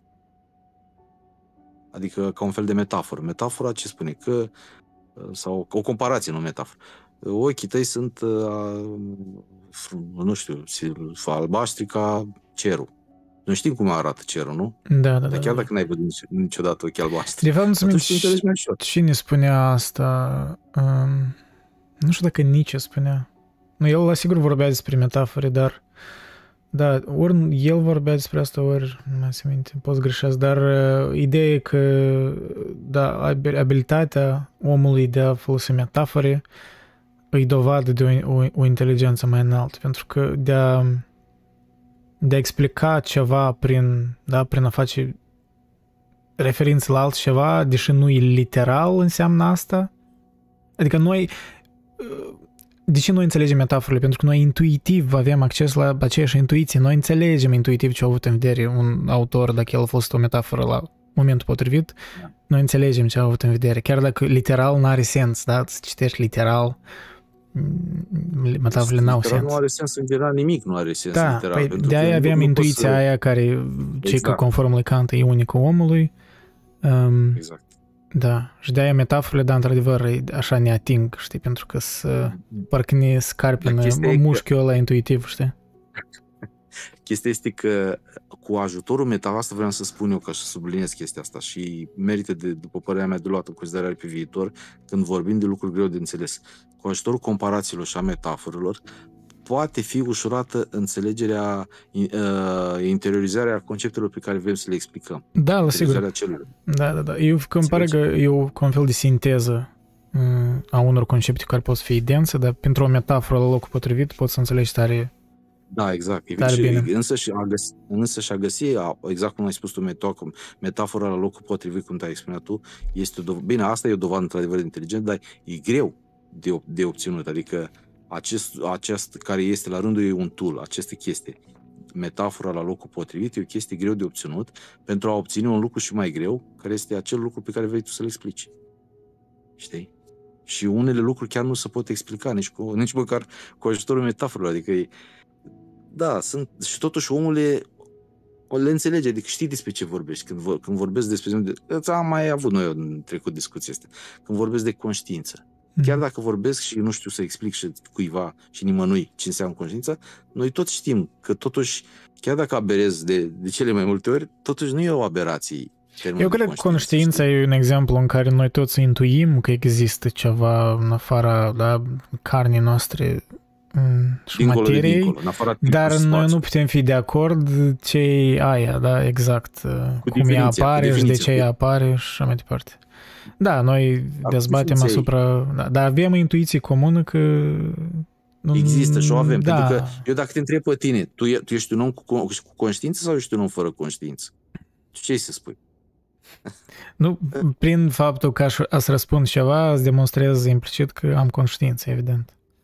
Asta știi cum... uh, Da. Cum unii, Păi- în unele dezbateri, știi, uh, m, să fac un fel de... Am, am auzit adesea exemple de astea, am văzut exemple când se fac contra, contrarieni de limbaj, că, a, dar termenul ăsta nu înseamnă nimic sau ceva, da. Ori eu nu cred în realitate sau ceva de genul, știi, nu cred în... Și mă rog, uh, riposta cea mai așa banală, dar și amuzantă, e că, pe uite, noi am fost de acord aici să ne întâlnim și să discutăm. Înseamnă că tu crezi în limbă, crezi în valoarea cuvintelor, da? Adică, prin, implicit, prin comportamentul tău, dai valoare la ceva. Mie Pe mi se faptul pare că răspunzi înseamnă că ai confirmare- înțeles un concept, nu, nu poți să te Exact, exact. prefaci. Că n-ai cum să răspunzi la ceva care nu, care nu înțelegi. Da, da, înțelegi? da. Corect. ce- Exact, adică... Dar totuși, ceea ce mi se pare mie fascinant și cu adevărat ca o confirmare a ceea ce discutăm noi, este că totuși, cu, deși aparent sau cineva ar putea să spune că nu, ș- nu poate fi definită conștiința sau așa, totuși fizicienii, eu nu știu exact cum, că nu, nu cunosc fizică cuantică la nivelul acelor genii din fizică, au spus așa la un moment dat, principiul lui Heidenberg, cred că se numește, și a spus că conștiința, există posibilitatea, n-au spus cu certitudine, au spus există posibilitatea ca conștiința să colapseze, să tragă din, din, din, probabil, din câmpul de probabilități, să colapseze realitatea și să facă o certitudine. Adică să se întâmple un lucru numai în prezența conștiinței. Ceea ce mi se pare o chestie foarte interesantă că e, e, e o paralelă cu ceea ce afirmau anticii când spuneau că omul e valoarea tuturor lucrurilor. Deci ca un lucru din universul ăsta, o noțiune, oriceva, orice, ca să fie o, să existe, să intre în existență ca o valoare. În momentul în care a intrat în existență, el intră ca o valoare intrinsec, implicit. El trebuie să uh, trebuie să fie în raport cu omul. Citatul direct, adică omul eu te-am mai corectat asta în trecut, dar citatul direct e omul e măsura tuturor lucrurilor, asta e Protagoras. Da. Okay. Totuși este un pic diferență măsura și valoarea. Măsura, măsura în sens că știi, în fel de relativism, că prin om noi înțelegem realitatea. Da? Da, adică măsura deja e... Da, pentru că uite și... Da, apropo no, de ce spui Într-un tu, anumit sens, Kant eu... tot avea asta în vedere, dar nu așa, măs... nu așa de relativist, nu, nu era așa de relativist. Și îmi spunea că avem da. granițe ale rațiunii, dar rațiunea ea are ceva exact, că nu e ceva subiectiv. Da, în fizica cuantică, exact cum spui tu și cum spun filozofii antici, colapsează realitatea nu în momentul în care se măsoară ceva. Adică tu spuneai că e măsurat tuturor lucruri. În momentul în care se măsoară, să faci o măsurătoare, colapsează realitatea. Nu știu dacă știi experimentul celor doi fotoni sau fotonilor care trec prin două fani, double slit experiment. Deci în momentul în care se măsoară, nu Ah, atunci, ok, da, da. Ai înțeles? Atunci, deci... Asta e legat de fizica cuantică, că când se măsoară da, doi fotoni... De da, da, foton, da, adică fotonii, double slit, slit experiment. Oriunde poate fi găsit pe internet și explicat în milioane de feluri. Și, și neînțeles asta e, stai, asta e chestia aia când sub observația omului se schimbă da. comportamentul fotonilor? Deci nu, deci dacă treci un, un foton, să zicem, la o, la o secundă, să zicem, un foton la o secundă dintr-o sursă de fotone și treci prin există două fante. Uh-huh. Uh, a, și, și există așa. La un moment dat, dacă, dacă lași să întâmplă uh, fără să fii un observator, observator care A, ce face? Orice observator ce face? Măsoară. Hmm. Adică măsoară, adică chiar dacă în momentul în care observ, observ implicit măsoară. Zice, uite, s-a dus acolo la dreapta, la stânga, asta se măsoară. Bun. Ei, dacă e fără observator, apar uh, uh, niște linii strip, niște, o, aproape o infinitate de linii în care uh, fotonul respectiv a lovit uh, pe, pe ecranul din spatele fantelor. Da? Apare o infinitate de linii paralele în care fotonul respectiv a lovit ecranul. Dar în momentul în care a apărut un observator, care el vrea, nu vrea măsoară, deja nu mai apar o infinitate de linii, mai apar doar două linii. Ori în dreapta, ori în stânga, știi? Deci unde, unde s-au dus uh, celelalte? Și e o chestie care nici acum nu înțeleg și nu, nu pot explica logic. Mie asta mi se, mi se pare șocant, că nu pot explica logic fizicienii care ei sunt dobă de logică și de carte și de tot. Cum din nu pot explica dis, uh, double select experiment ca să luăm mai slim, simplu Adică, înțelegi? Și deci asta e, aici, aici unii, dintre, unii dintre oamenii din știință din fizică au dat ca posibile explicații, de vezi că nu toți sunt de acord cu chestia asta și merită luat în considerare și celelalte uh, uh, explicații, a dat ca explicație prezența conștiinței, pentru că, într-adevăr, numai în prezența omului. Adică îi zice că în prezența, mm-hmm. prezența unui observator, observator. Dar cine poate fi observator? Un scaun poate fi, un scaun poate fi observator? Nu cred. Nici o, nu știu, un cui sau nu știu ceva. Dar omul este da, un observator. Parcă e ceva în, în, mă rog, conștiința omului care... Păi nu, păi omul prin ce se diferențiază de un cui sau de un scaun? Cui nu știu dacă are conștiință, mă îndoiesc, adică nu știu greu de crezut. Dar un om e sigur, pentru că vorbim de atâta timp și despre ea și înțelegem despre ce vorbim. Înțelegi? Adică... Double slit experiment demonstrated da. the interference of light waves and provided evidence that light was a wave, not a particle. Bun, asta e, adică e o chestie care trebuie uh, urmărită cred că trebuie din mai multe surse de văzut ca mm. să înțelegi esența problemei. Arvin Arsh are niște explicații destul de comprehensibile pentru mintea mea, mai puțin antrenată, să spunem, în domeniul de fizică cuantică. Și el e un Da, ideea că with the beginning of modern with the beginning of modern physics about a hundred years later, it was realized da, exact. that light light could not could in fact show both wave and particle characteristics. Exact. Aici a început fizica cuantică, de la ah. double slit experiment. Adică lumina poate fi și undă și particulă în același timp. Exact. a demonstrat că o, o, o particulă subatomică, subatomică poate fi și unică și particulă și de când a început fizica cuantică până în ziua de astăzi, nu a venit nimeni cu o explicație logică, plauzibilă, nu, nu plauzibilă, logică exactă.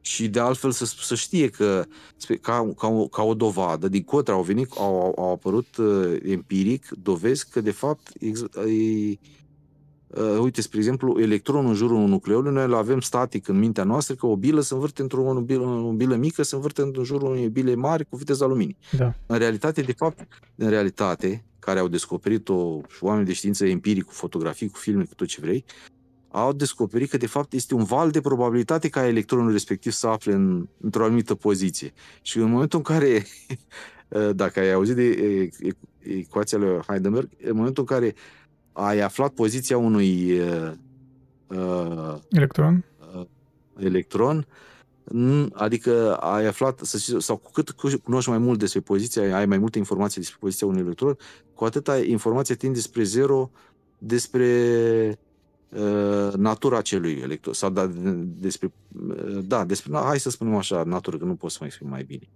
Adică, bun, știm că e electron, dar ce energie are?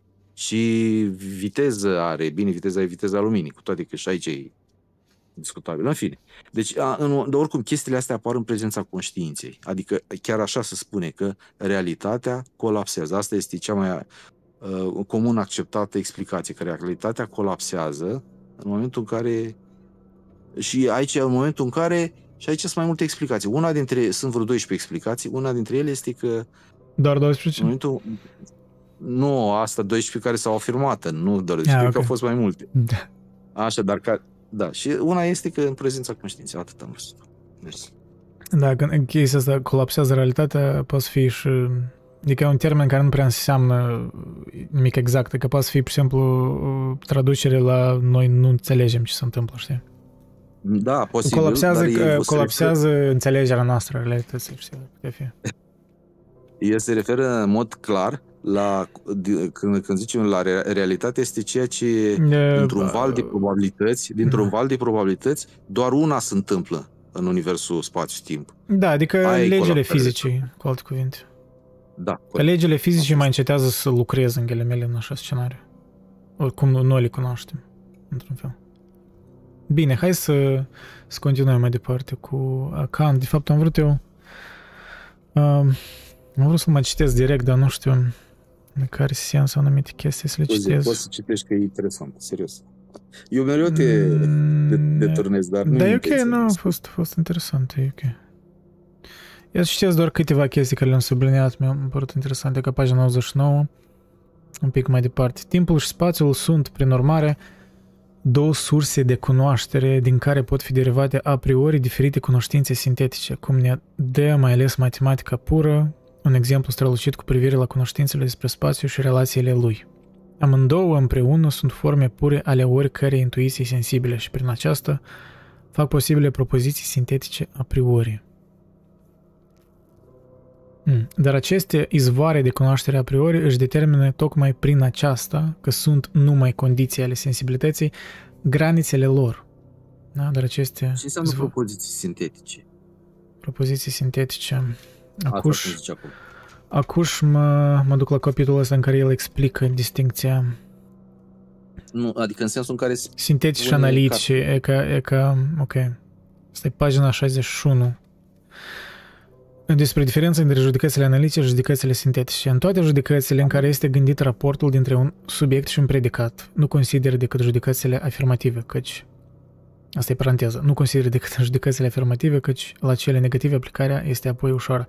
Deci, în toate judecățile în care este gândit raportul dintre un subiect și un predicat, acest raport, raport este posibil în două feluri. Sau predicatul B aparține subiectului A ca ceva ce e cuprins implicit în acest concept, sau B se găsește cu totul în afara conceptului A, deși stă în legătură cu el. În cazul din tâi, adică în cazul când predicatul B aparține subiectului A, numesc judecata analitică, în celălalt sintetic, adică sintetică e când uh, B se găsește cu totul în afara conceptului A, deși stă în legătură cu el. Judecățile analitice afirmative, cu alte cuvinte, sunt deci acelea în care legătura predicatului cu subiectul este gândită prin identitate, iar acelea în care această legătură este gândită fără identitate trebuie să fie numite judecăți sintetice. Pe cele din tâi le-am pus, le-am putea numi și judecăți explicative, da, cele analitice. Pe celelalte judecăți extensive, adică sintetice, fiindcă cele din tâi, adică cele um, analitice sau explicative, uh, nu adaugă prin predicat nimic la conceptul subiectului, ci numai îl descompun prin analiză în conceptele lui parțiale, care erau deja gândite în el, deși confuz.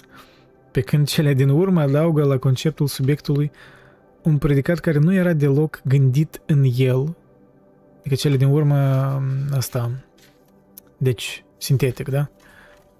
Da, eu am înțeles. Adaugă la conceptul subiectului un predicat care nu era deloc gândit în el și nu putea fi scos prin descompunerea lui. De exemplu, când afirm, toate corpurile sunt întinse, aceasta e o judecată analitică. Căci eu n-am nevoie să depășesc conceptul pe care îl leg de cuvântul corp pentru a găsi unită cu el întinderea, ci numai să descompun acest concept, adică să devin conștient de multiplicitatea pe care o gândesc totdeauna în el, pentru a întâlni în cuprinsul lui acest predicat. Această judecată este deci analitică. Din potrivă, dacă afirm toate corpurile sunt grele, atunci predicatul e cu totul altceva decât ceea ce gândesc doar în conceptul de corp în genere. Adăugarea unui astfel de predicat dă deci o judecată sintetică. Mm-hmm. Deci judecata sintetică adaugă un fel de plus valoare la, da. la înțelegerea, la informația inițială sau informația de care discutăm. Da, adică sintetică, deci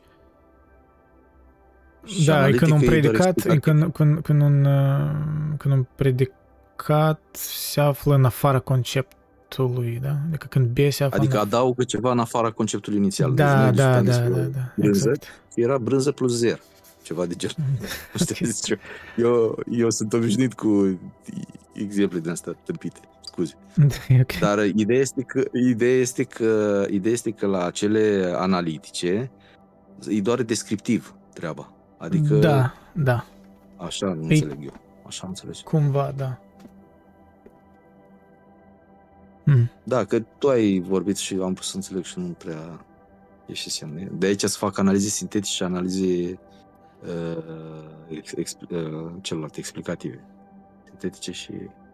Și, ana- da, uh, și analitice, ori cum eu spun acum, afirmative da. și da, ori explicative și extensive. Da, diferiți afirmative. Pentru că afirmativ, adică aceeași, aceeași raționament care l-ai spus până acum, să pot face și pentru chestiile negative, adică afirmative și negative. Noi ce am discutat despre chestii afirmative, dar se pot face fix la fel în oglindă și pentru chestiile când vrei să negi ceva. Dar numai da. că trebuie să pui, ca și cum ai încercat să conduci un avion cu comenzi invers, știi? În fine, am înțeles ideea, eu am înțeles. Cumva am înțeles-o, dar poate ar trebui să mai citesc mai mulțumesc. în detalii, dar cumva nu, nu, în linii generale. Hmm.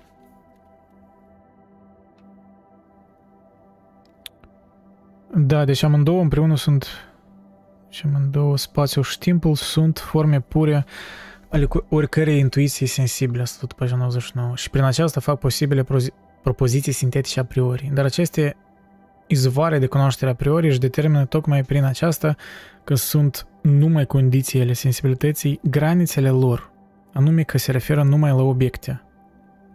Da, aceste izvoare de cunoaștere a priori se referă numai la obiecte, întrucât sunt considerate ca fenomene, dar nu prezintă lucruri în sine.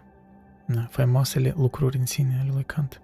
Numai fenomenele sunt domeniul validității lor, din care, dacă ieșim, nu mai are loc nicio folosire obiectivă a lor. Această realitate a spațiului și timpului lasă firește intactă siguranța cunoașterii prin experiență. Noi suntem tot atât de siguri de ea, fie că aceste forme sunt necesare atașate lucrurilor în sine sau numai intuiției noastre despre ele. Din potrivă, cei care afirmă că spațiul și timpul au realitate absolută, fie că admit că ele sunt subzistente sau doar atașate, trebuie să vină în contradicție cu principiile experienței însăși căci hotărându-se pentru atitudinea din tâi, care de obicei este cea a partidei cercetătorilor matematicieni naturii, ei trebuie să admită două non-entități eterne și infinite, subsistente spațiul și timpul, care nu există, fără ca să fie totuși ceva real, doar pentru a cuprinde în ele însele tot real. Oh, God. Ei, devine cam uh, complicat, dar trebuie să, trebuie să uh, citesc și să-mi fac note, pentru că chiar e, e dens. Bine, hai să continuăm cu sursa secundară, da? Cu cum articolul ăsta, el de fapt încă mai prezintă niște idei interesante, care cumva așa sunt mai accesibile. Uh, deci da, unde ne oprisem noi? Mm, da, ne oprisem la partea asta. Când schimb, el spune că doar din perspectiva umană, umană putem vorbi despre timp, iar din această perspectivă experiența lumii, experiența timpului precede experiența lumii exterioare. Stai, asta am citit? Ori n-am citit, cum se minte? Da, cred că.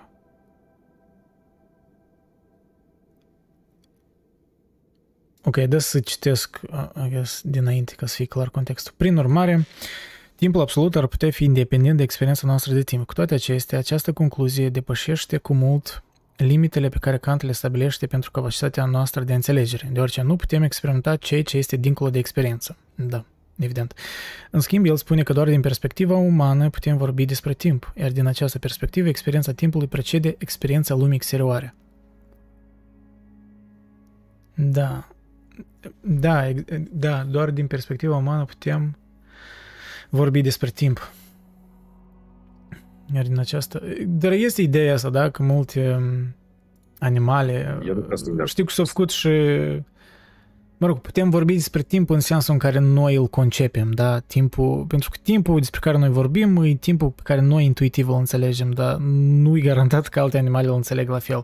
De fapt, sunt și că, nu știu, știu că sunt și studii despre asta, nu știu cum asta e confirmat, dar într-adevăr, unele animale percep timpul foarte diferit, ori în genele unele poate nu percep. Da, Ideea este că eu nu înțeleg, nu înțeles la Kant, la ce ai spus acum ultimele dăți, faptul că, într-un fel, din câte am înțeles eu despre cum se referă la timp, că este cumva timp sau este o, este o chestie a priori. Orice sau înțelegerea timpului este o chestie a priori sau sesizarea timpului. Da, intuiția timpului. Da. Percepția da. timpului. Intuiția timpului este o chestie a priori. Uh-huh. Asta eu nu prea, nu prea cred intuiția timpului nu are cum să existe decât numai în raport cu intuiția spațiului și demonstrat asta. Nu știu dacă cu numere, poate m-am exprimat greșit cu intuiția, dar adică astea să merg împreună, nu pot, nu pot fi defalcate decât numai de minte, pentru că mintea fiind duală, mintea, întotdeauna mintea înțelege un lucru, cum am spus adineori, prin, prin raport, prin comparație cu ceva. Mm-hmm. Adică eu dacă vreau să explic ceva, tu trebuie să ai o, în raport cu ce ai înțeles tu așa. Dacă îți spun mare, tu trebuie să te gândești că este ceva lichid. Deci tu ai înțeles ceva, ai băut cândva apă, ai înțeles că e lichid și ai văzut sau așa. Știi? Deci sunt niște chestii care întotdeauna merg în dualitate cu mintea. Mintea este duală prin natura ei, știi? Așa cred eu. Și atunci chestiile a priori, și atunci chestiile a priori sunt uh, Adică timpul, este, timpul nu este chestia a priori, după părerea mea. Tot așa cum nici spațiul nu este chestia a priori. După părerea mea, poate greșesc. Eu... Păi eu nu cred că el ar spune că timpul, el ar spune că intuiția timpului. Că... A, intuiția, a, deci intuiția timpului. Da, ok. Da. Bine. Nu, ce se spune aici chiar e dificil să înțeleg exact. Încă am, încă învăț despre asta chiar în... Da, pare un pic confuz, pare un pic confuz. Eu, cum înțeleg eu, e că în cazul în care intuiția timpului e așa cum, că intuiția timpului a priori, păi intuiția în general, care nu e rațională, este a priori. Așa înțeleg eu. Că dacă intuiția rațională, asta poți să intuiești cât faci... Mm, păi e și problema definiției de intuiție. Iarăși, Kant când vorbește de intuiție, da? el are în vedere rațională. El nu are în vedere de o intuiție dincolo de rațiune sau Mm, asta da. e problema, știi? Intuiția kantiană, cred că te așa de specificat cumva, știi? Că intuiția kantiană e diferită de sensul general al intuiției în, știi, în, în lumea de rând, cum noi ne gândim la intuiție. Da, noi adesea ne gândim la intuiție cumva dincolo de, mm, știi, de rațiune, ceva parcă profetic, știi, că am intuit că ceva se va întâmpla. Da, e, nu, eu, e diferit când mă gândesc la intuiție, mă gândesc ca la intuiție de, pură, să spunem așa. Păi da, aia nu e asta. Intu- intuiție pură, cu alte cuvinte, senzație a priori. ar fi. Da, da, exact Kant. asta, am așa înțeleg eu. Senzația a priori. A, nu, așa înțeleg eu, exact. Cu, cum și-a Dar spus el nu- la început, iarăși, um, cred că el a spus asta, nu? Mm,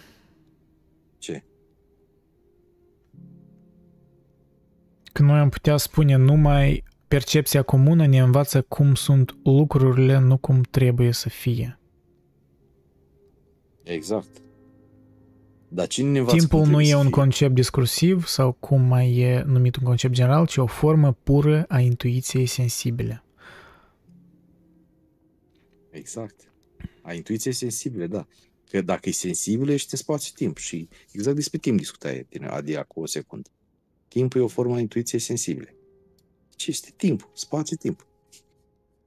Și ca să fie, de ce este și spațiu? Pentru că cu ce sesizezi?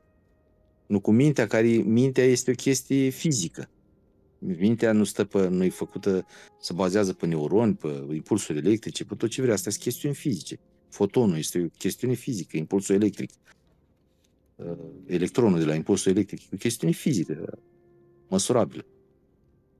Iar Și- așa și asta, cu asta de fapt la asta vrem să fac referințe care anterior, da, că tot la temă, că asta e, e legat de, de, de transcendental, da, de, cu termenul de transcendental al lui Kant, că pentru el acest termen desemnează ceva care nu derivă din experiență, ci este mai degrabă, asta e citatul direct de al lui, modul în care mintea este afectată de propria sa activitate.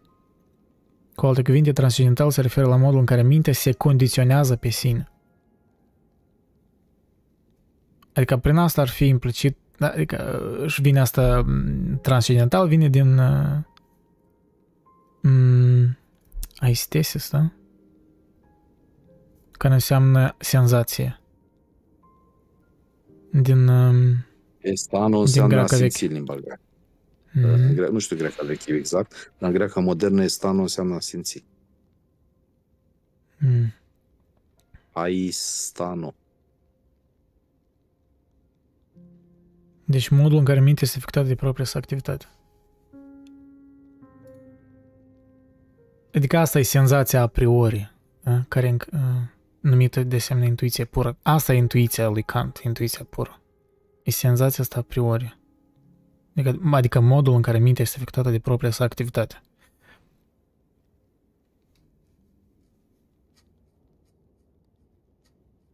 Și cred că asta și-ar... um, Mm. Da, nu știu, că asta, asta e crucial, cred că de reiterat, ca să înțelegi ce- Da, cum el e discută crucial. despre timp. Cum e că Eu oamenii înțeleg. percep timpul. Ei mereu îl percep Da, în, în, în, în senzația asta a priori, da, care e parcă ine- inerentă, intrinsecă. În, în, Asta înseamnă a În priori om. pentru Kant. Am Da. înțeles ce ai spus. da. Dar uh, cu tot, res- cu tot respectul, eu nu prea sunt de acord.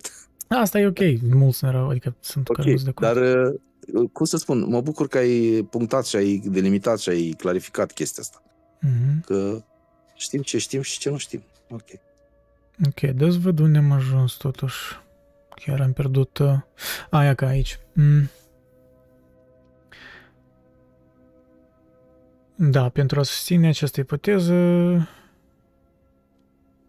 Kant argumentează că ideea de timp nu poate apăra din experiențele de simultanietate sau succesiune, de aceea trebuie să presupunem timpul pentru a da sens acestui tip particular de ordine prin care experimentăm lumea. O să stai, asta deja am citit. What the hell? Unde am ajuns eu? Mm, despre Aristotel am vorbit? Cred că nu. Îmi că eu aici am ajuns. Nu, despre asta cu ordinea în care experimentăm lumea, n-ai, nu vorbise și înainte. A, nu? Ok, asta cred că încurc cu timpul când eu am citit uh, înainte de live, cred că articolul. Cel puțin eu n-am făcut, da. Bine, dar... Sus. Uh, uh-huh. Și asta e citatul direct lui Kant. De fapt, eu am citit asta la început, dar numai sub presupoziția timpului se poate reprezenta că mai multe lucruri există în același timp, adică simultan sau în momente diferite, succesiv. Adică numai sub presupoziția timpului. Presupoziția timpului ar fi parcă ca asta senzația a priori, intuiția pură a timpului care o avem. Adică numai... Asta e ca un fel de axiomă. Noi avem axioma asta în cap, că timpul există și numai admițând axioma asta, noi putem reprezenta că mai multe lucruri există în același timp, da, simultan sau în momente diferite, succesiv. Adică putem delimita trecut, viitor, prezent și tot asta, da? În mintea Mi-mi noastră. place ideea care e spusă cu ajutorul axiomilor putem reprezenta, adică reprezenta minții. Uh-huh, Ceea ce e uh-huh. foarte valabil, după părerea Parcă sunt niște axiome inerente în minte. Parcă așa aș spune. Parcă sunt niște proprietăți ale minții, știi?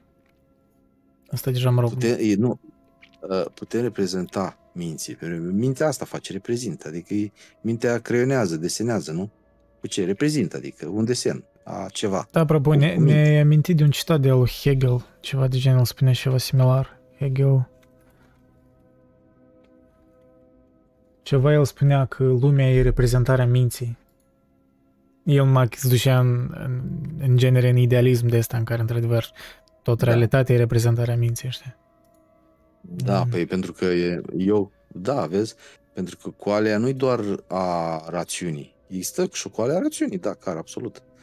Dar este și o altfel de experiență. Poate să fie o experiență care să nu poate fi explicată. Mm. Și mulți au avut experiențele de asta. Nu mă refer la paranormal sau ceva, mă refer așa.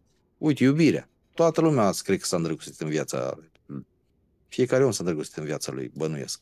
Și nimeni nu poate să dea o definiție sau să-i spunem lui chat GPT să-l, să-l, facă, pe, să-l facă pe chat GPT să înțeleagă ce e Mă simt acum ca în um, Interstellar la urmă, tot filmul era despre știință, chestii și la urmă it's all about love, iubirea, Ah, noi nu putem scuze. explica iubirea, parcă sunt în Interstellar.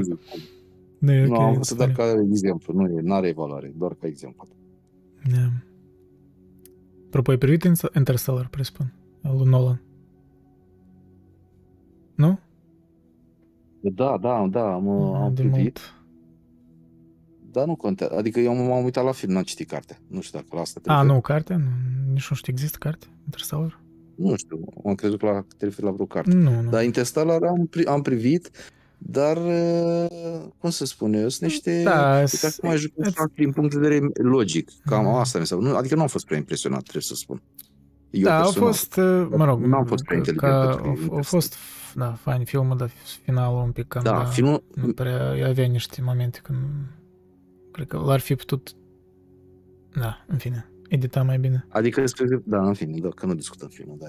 da. Ok, dă să citim mai departe. Deși această afirmație poate părea banală, da? adică că timpul nu poate fi pe deplin explicat prin referire la ceva care nu este el însuși atemporal și astfel trebuie să fie presupus ca un aspect al experienței. A, de fapt, asta n-am citit, da? Că după citatul ăla lui Kant, că preocuparea lui Kant este ca, ca timpul să nu fie derivat din ceva non-temporal, ceea ce înseamnă că timpul nu poate fi derivat dintr-o sursă atemporală. Cu alte cuvinte, timpul nu poate fi pe deplin explicat prin referire la ceva care nu este el însuși a, a, temporal și astfel trebuie să fie presupus ca un aspect al experienței. Adică timpul trebuie să fie presupus ca un aspect al experienței. Păi experiența însăși se Da. realizează doar în timp, Păi după da, părerea mea. Da, da, da. Experiența asta logică, e compre... experiența comprehensibilă, subliniez asta. Deci care poate fi înțeles, nu neapărat care este înțeles, ci care ar putea fi chiar și teoretic înțeles. E- Se referă, ea este doar în timp. Cum mai putea să înțelegi da, ceva? da, da. În fine? Deși această afirmație poate părea banală, ea reprezintă una dintre tezele centrale ale lui Kant. Poate că um, poate fi cel mai bine rezumată printr-o afirmație aristotelică. Filosoful antic Aristotel spune, este evident așadar că timpul nu este nici schimbare, nici în afară de schimbare. Închid citatul ăsta din metafizică.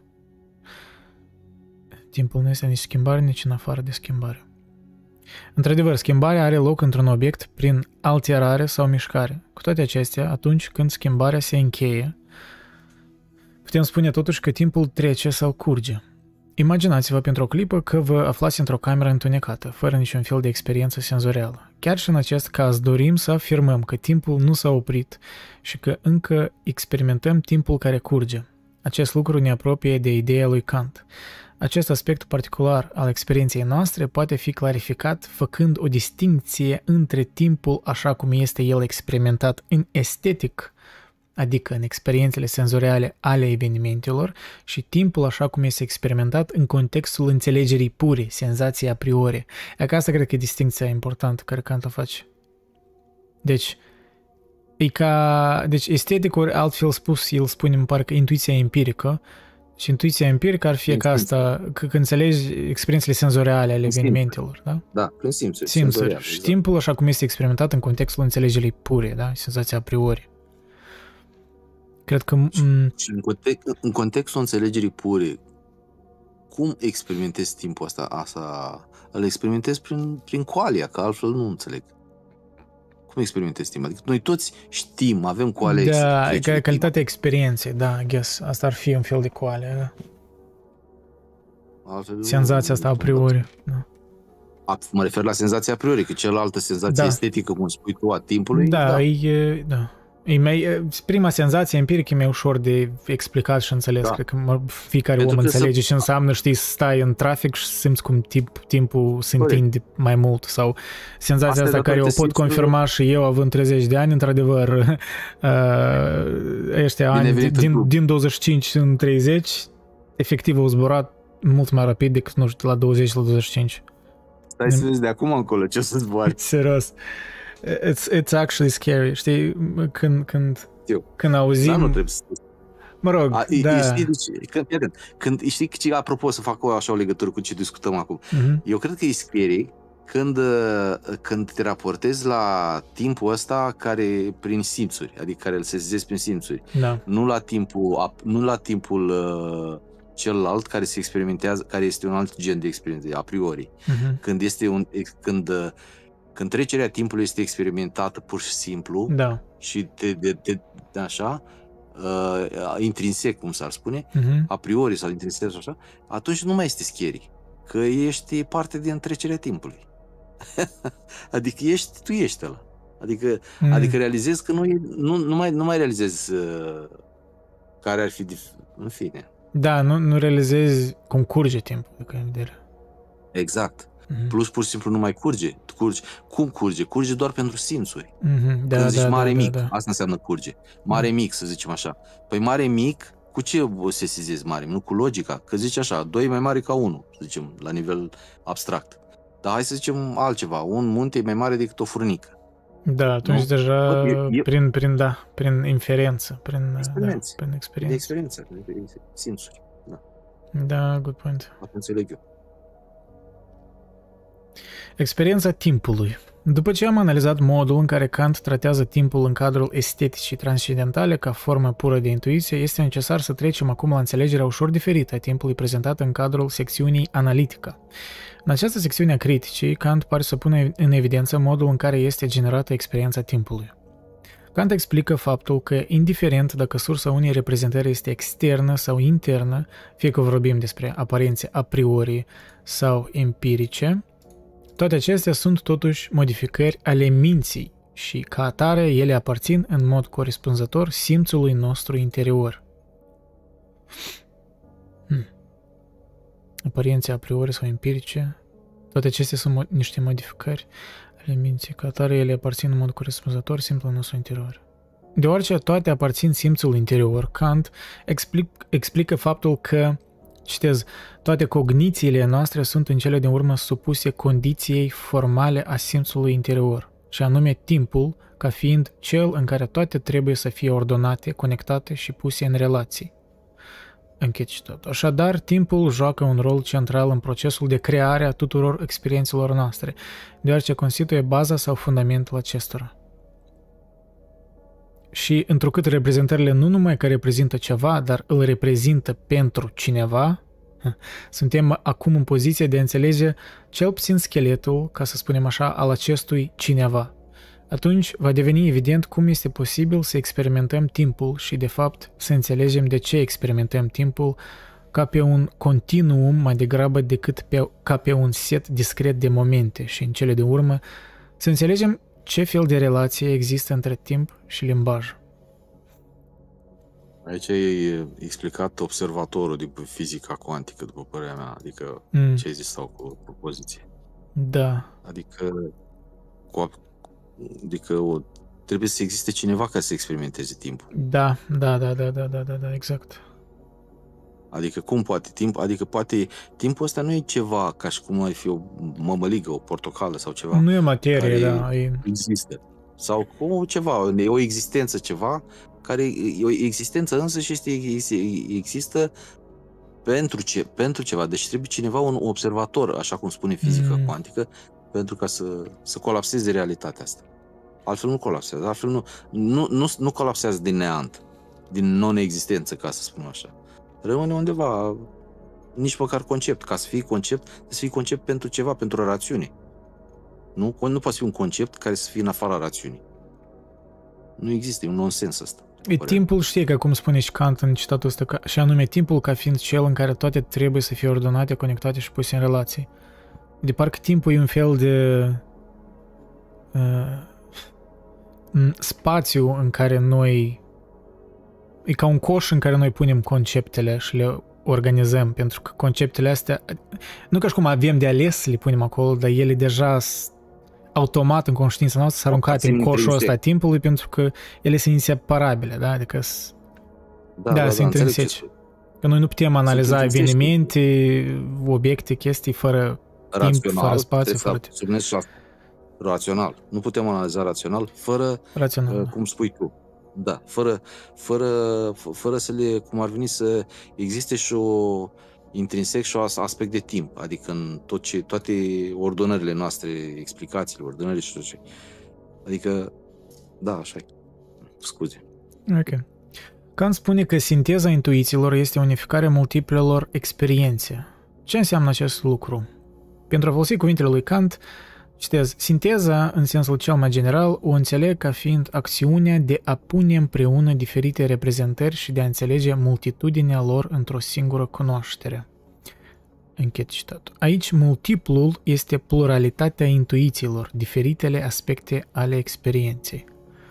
De exemplu, atunci când privesc o clădire, e ca asta, da, exemplu ăsta, de exemplu, atunci când privesc o clădire din acest unghi și din acela și în momente diferite, am o multitudine de intuiții empirice sau de intrări vizuale care sunt apoi unificate în minte pentru a constitui o experiență coerentă, unificată a clădirii.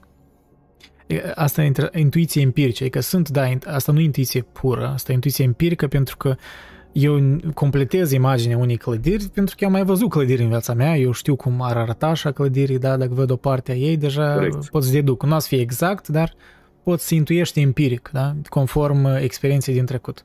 Ori ce ai citit, ori ce ai văzut. Asta e, asta e diferit de, de intuiția pură. Așa înțeleg și eu. În general, sinteza multiplelor intuiții permite ca experiența noastră să fie o unitate, mai degrabă decât ceea ce William James, da, primul, unul din primii psihologi, a numit în mod memorabil uh, confuzie zbucimată și înfloritoare. Fără sinteză, experiențele noastre ar rămâne un set dezordonat de informații, dar nu ar exista nici experiența timpului.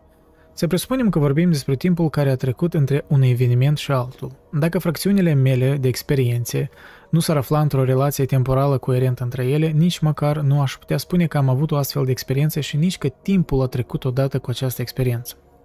În acest caz incoerent, Kant spune că Citez, nici măcar primele și cele mai pure reprezentări ale spațiului și timpului nu ar putea apărea vreodată în noi. Tocmai pentru că avem nevoie să parcurgem multiplul și apoi să îl ținem împreună. Hmm. Nu este, întâmplător, nu este întâmplător faptul că acest act al minții se numește sinteză, încă o dată, cuvântul derivă din greaca veche, împreună cu, a pune. Da? În general, facultatea noastră de sinteză este capacitatea, capacitatea noastră mentală transcendentală de a crea o unitate a multiplelor experiențe sau a intuiției. Nu? Sinteza e... Da. Sinteza e un fel de unificare a intuițiilor într-o, în, în ceva coerent pentru mintea noastră. Exact cum, cum spuneai la prima dată când am vorbit de sinteză, adaugă un plus valoare sinteza. Da, e, e o conceptualizare, da, da, da. Da. Analiticul doar descrie. Să zicem exact. ceea ce știu, adică nu adaugă, nu adaugă nicio plus valoare, doar descrie. Da, da, da, da. Fără această unitate, nu am fi capabili să avem o experiență a intuițiilor pure ale spațiului și timpului, spune Kant. Astfel, din acest fundament, Kant spune că este generată experiența timpului. Deocamdată, poate că nu este suficient să spunem împreună cu Kant că timpul este, citez, condiția formală a multiplului de sensuri interioare, deci, a conexiunii tuturor reprezentărilor conținute ca un multiplu a priori în intuiția pură. Da? Timpul ca o condiție formală a multiplului de sensuri interioare. Deci a multipl- multiplicității intuițiilor, în alte cuvinte. Deci a conexiunii tuturor, tuturor reprezentărilor conținute ca un multiplu a priori în intuiție pură. În fine, da. Da, Citat, nici pe mine nu... citat un pic uh, întortocheat, adică- dar... S-ar putea și traducerea să fie puțin, uh, după cum am înțeles da, și și traducător. traducerea un pic... Uh, Haideți să văd în originalul cum sună. Că pot să mă uit.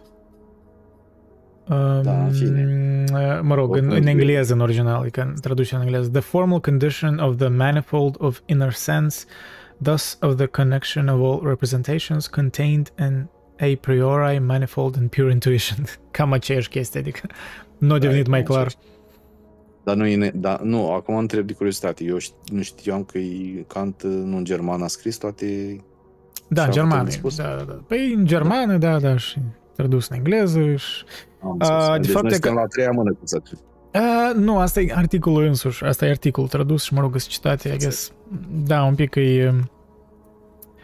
Da, ok, aici e um, oricum și dificil de... Dar, dar versiunea asta de la Academia Română, da, cartea originală, îi, m-am uitat în, în introducere, e tradus chiar din germană.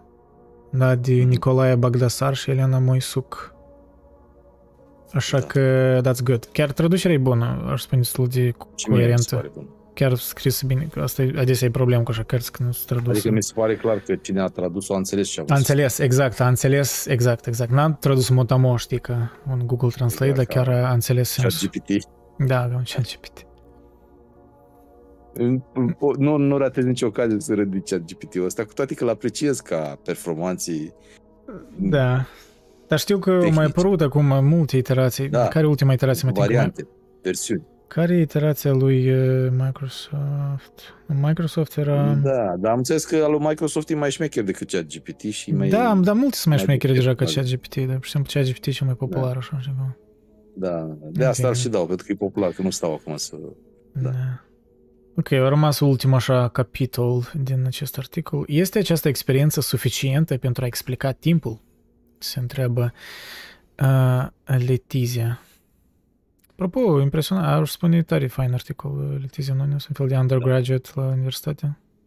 Uh, credit Adică to her. experiența cui? E- e- Experiența timpului e suficientă pentru a explica timpul? Asta, asta să Um, înțeles. această experiență suficientă. Sau Da, experiența- da, adică experiența despre care ați, m, anterior vorbea că, că uh, unitatea multiplelor experiențe, cred că asta e experiența generală. Adică aceste... De aici mi s-a rupt mie film. Da, adică dacă este suficiente pentru a explica, ti- adică conceptele astea, cum, of, uh, adunătura Continu- asta. Continuumul timpului. vezi Continuul că este timpului, timp. da, exact, continuul timpului, experiența asta continuul timpului e, e suficient el de la sine pentru a explica timpul, cred că asta se întreabă. Și aici îi aduci cumva în ideea că, de fapt, nu e chiar suficient, pentru că e, e în mare parte și o problemă de limbaj. Ceea ce, da, Așa e, este. e, e, e, e o Nu teză vedem noi care... cât ne chinuim să, să Da. ne dispunem, să scriem, să spunem o idee sau altă. Eu, cel, eu mă refer la mine. Da, da. Și atunci, e clar, e dificil să explici lucruri din astea care nu, nu, sunt la, la limita... Da, mereu, mereu e, rațional. da, mereu e o problemă de limbaj, dar asta nu înseamnă că încercând nu o să a- ajungi la anumite Da, uh, dar nu trebuie să adevăruri, măcar renunți la parțiale. limbaj, la inteligență Da. și la rațiune. Cum să renunți? Doamne ferește. Normal când, Corect. iarăși, am o, aș spune că noi gândim la limitele uh, graniței, nu știu, de concepte umane, așa, și e greu să, așa făcea și Kant, știi, și e greu Deși e fascinant Kant că el, da, discuta despre granițele cunoașterii, dar așa de coerent încerca să discute, de parcă știa ceva ce nu știam noi, știi? E tare, Da. e aproape o experiență mistică, parcă când îl citești. Ceea ce nu Exact. necesară e intenția lui, dar pur și simplu e impresionant. Și pentru și exact asta m-a impresionat și pe mine și mi-a plăcut din prima și Ți-am spus că ăsta e filozoful meu preferat, ca să spunem. Adică, Dar da, putem toți spune, știi că toți când îl citești... Dar claritatea că... cu care vorbește, da. Da, și adică toți, el atinge ceva din intuiția noastră. Da, am avut și o intuiție similare un pic, dar there's no way eu aș putea scrie așa, adică niciodată n-aș putea să, fie, să fiu așa de coerent, să descriu atâtea fațete, știi, la, ca la tot ce legat de timp, e impresionant. Și asta doar o parte mică Kant, din da. carte, adică asta e doar despre timp, dar asta nici nu e da. partea principală a cărții, de fapt. Dar, mă rog, o parte care îmi pare cea mai, una din cele mai interesante. Mă rog, mereu mă fascina tema asta timpului, chiar și în toate creațiile mele, în tot ce făceam, mereu, mereu parcă mă reîntorceam că la, la percepția anume a omului, a timpului și cum timpul afectează și tot asta și filmele despre timp Așa da, fascinante. Deci, Apropo, un film despre timp, nu știu dacă l-ai privit tot, dacă vorbim din Nolan, uh, Memento, unul din filmele lui timpurii din 2000. E, filmul e construit cu personajul principal, e un uh, uh, amneziac, cred că, da? Are un fel de... El are doar uh, memorie... Are doar memorie foarte scurtă. Știi că el nu ține da, minte, el nu poate Există conecta el nu poate conecta evenimentele și filmul de fapt se întâmplă în ordine descrescătoare, adică începe de la sfârșit cumva și el parcă trăiește viața în urmă da. cumva, dar... Așa am auzit de asta. Dar pe parcurs își dă seama că, că, că are amnezie sau ceva de gen, care e short-term memory. Dacă, eu știu că sunt oameni care au odată afecțiuni în sensul ăsta în care spui tu că poate să trăiască, ei, ei descriu lucrurile ca de, de la sfârșit la început, asta e una, dar există și un alt gen de afecțiune probabil similară, într-un anumit sens similară, în care trăiești într-un etern acum. El n-au, n-au senzația trecerii timpului. Și chiar au identificat și partea din creier că afecțiunile astea au apărut în urma unor accidente. Și s-au văzut ce porțiunii din creier i-a dispărut mm-hmm. după ce a fost împușcat sau afectat și au tras concluzia de la 1, 2, 3, 4, 5 exemplare din astea de oameni, exemple din astea. Au tras concluzia că, într-adevăr, partea aia de creier uh, e responsabilă cu uh, percepția timpului. Știi? Și da, într-adevăr, interesant. Adică omul are nevoie și de structura asta lui fizică, cel puțin atâta timp cât este în spațiu-timp. Altfel, coalia lui sau experien- experimentările lui se, se realizează numai la nivel uh, atemporal. Adică uh, se realizează la același nivel la care s-a, s-au realizat, probabil, aici e probabil, pentru că nu vorbesc rațional acum, probabil, înainte de a se naște. El probabil că a, a avut și el o coală, eu asta e, s-am spus, e probabil, ipoteză, e tot ce vrei. Înainte de a se naște, ipotetic a avut și el ceva, o experiență. Și la același nivel, sau cum s-ar spune, uh, dacă n-ar fi timp. Că ei, de fapt, nu, nu percep timp. De fapt, eu am spus și... Uh, un pic invers momentul. De fapt, da, el acolo, el n-are, mem- el n-are memorie scurtă, adică de scurtă durată și el da. își scrie, el care are memorie doar de mai de mult și el, da, el n-are short-term memory și el mereu își scrie lui notiță da, da, da. Eu ca să țină minte, știi, ce s-a întâmplat. E în fiecare fascinant dimineață se trezea se trezea o tipă, se trezea în fiecare dimineață, e un film de, de colit, se trezea în fiecare dimineață o tipă și uh, credea că e tot 13 uh, aprilie, să spunem așa, sau nu știu, zic și eu așa, da? Da. Și ea avea, ea până la 13 aprilie știa tot ce s-a întâmplat, știi? Și ea știa că, spre exemplu, că pe 13 aprilie la ora 2 jumate trebuie să ducă la dentist. Și se trezea în fiecare dimineață crezând că e 13 aprilie și că convins fiind că trebuie să ducă la dentist, știi? Și tot la fel și lăsa, că până la urmă într-una din uh, zile de 13 aprilie pe care în mod perpetu le trăia, se îndrăgostește de un, de un băiat. Și uh, băiatul ăla tot îi lasă tot așa, a, își lasă ea, își lasă ea notiții cu și video și toate astea ca să-i explice că are o boală și că nu știu ce. Și, na, adică există astfel de interesant cum trăiesc adică interesantă coalea astfel, a unor astfel de e și, și de... E și interesant cum percepția asta a sinelui are legătură de timp exact. inerent, pentru că e ca un om amneziac care are, ar, ar avea, știi așa, o, o pierdere de memorie scurtă, măcar pe un timp, uh, el găsând notițele astea care le-ar fi scris el, spre spunem, anterior, el parcă vede alt om care o scris Adică tu parcă nu percepi că tu ai făcut asta. Pentru că tu mereu te Dar asociezi în timp. Tu vezi ce este, Și când tu nu ce te este vezi în interes- timp într-un anumit eveniment, parcă n-ai fost tu asta. De-aia Exact, parcă, exact. știi, privești uneori, cât mai mult în trecut privești, cât parcă parcă într-adevăr erai alt, Exact. erai într-o oarecare măsură altă persoană, dar în același timp erai aceeași persoană, pur și simplu mai tânără, dar parcă te vezi Dar tu altfel. vezi că percepția sinului de care spuneai acum, acum percepția sinului nu are nevoie de timp?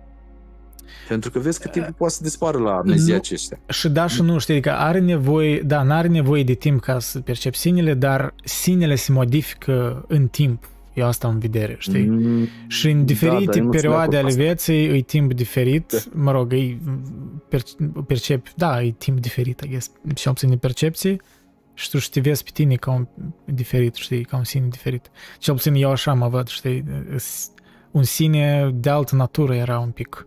Nu, adică nu complet, dar mă rog, Imaginea ta despre sine e, e diferită. Asta e altceva. Da, păi Dar eu, sinele despre, nu eu cred ca tare că- despre asta și spun, despre asta și vorbesc. A, că- despre imaginea despre sine, da, am da, noi înțeles. nu vorbim Că de... tot, toată lumea, da, deci eu Da, am o dar imagine sinele despre mine, oricum e un cred, foarte conci- deștept, foarte nu știu ce, da. Sinele oricum Cine e un știe dacă- concept, adică știi, un concept care e în mare parte e construit, eu cred, și de-aia își spun că de-aia își spun că întrucât noi nu putem vin- vedea evenimente, obiecte în afara timpului, inclusiv și sinele îi în timp, și de-aia spun că oamenii care ar avea pierdere de memorie și nu și- și-ar aminti pe ei într-un anumit timp, deja alții îi spun că iau tu ai fost atunci, ai făcut asta, e, într-adevăr, parcă nu, nu erai tu, nu, nu te percepi ca... Chiar dacă vezi și, nu știu, și filmări din timpurile, așa ne imaginez eu, știi? Chiar dacă vezi, nu știu, pagini din jurnal ale tale care le-ai scris atunci, parcă oricum nu te poți Păi convinge așa că era ai fost filmul tu. ăsta despre- Pentru că senzația, lăsat. senzația aia a fost separat din cauza că n-ai memorie uh, a timpului când erai atunci. Senzația, adică intuiția asta pură parcă a fost uh, um, ori mă rog, intuiția da, intuiția empirică mai Și degrabă în atent. cazul dat. A fost Uite, parcă dacă e să ne destramată. raport- Dacă e să ne raportăm chiar la filmul care despre asta vorbea uh, și care se baza pe caz real, uh, spunea că de fiecare dată când se trezea, e chiar dacă vedea filmele alea, ea trăia o nouă, o nouă realitate în care noua realitate este vorba despre ea într-un alt episod, cum ar veni, total nou, care, în care se povestește o, o ipotetică viață care ea nu are nicio, nicio coale a acelei vieți Da, în care, adică ipotetică viață, deci, dar de fiecare dată trăia o nouă viață și până la urmă, într-adevăr, se îndrăgostea de, așa trebuie să fie filmul de la Hollywood, de persoana aia de fiecare, în fiecare viață din asta, de, de, în fiecare dimineață, de fapt, la un moment dat al zilei când se întâlnește la barul respectiv, se îndrăgostește de fiecare dată de pe... În fine, e și un pic uh, hollywoodiană treaba, da, da, da. dar uh, ide... da, dar oricum, ideea este că uh, coalia asta o ai uh, de fiecare dată nouă dacă dispare noțiunea, dacă dispare continuitatea timpului. Știi, timpul Continuitatea este continuu. timpului, exact, exact. Da. Și ai Da, nevoie și de în asta. contrast, nu știu, ne-ai amintit de filmul ăla Groundhog Day cu uh, Bill Murray, știi? Um, cum se numește, în, nu știu, în română, dar... Um, Groundhog Day... Grand Hall Day. Groundhog Day. Când el, contrastul acolo e că el se trezește în fiecare zi în aceeași zi, dar el e conștient. El numit chestia asta că el, sinele lui încă e conștient că ziua aceeași zi se repetă și el devine tot mai iritat de asta că mereu sunt, face aceeași chestie, știi? Și adică aici e contrast în sens că el uh, n-are pierderea memoriei, știi? Și el, el înțelege, el conștientizează că se repetă aceeași zi.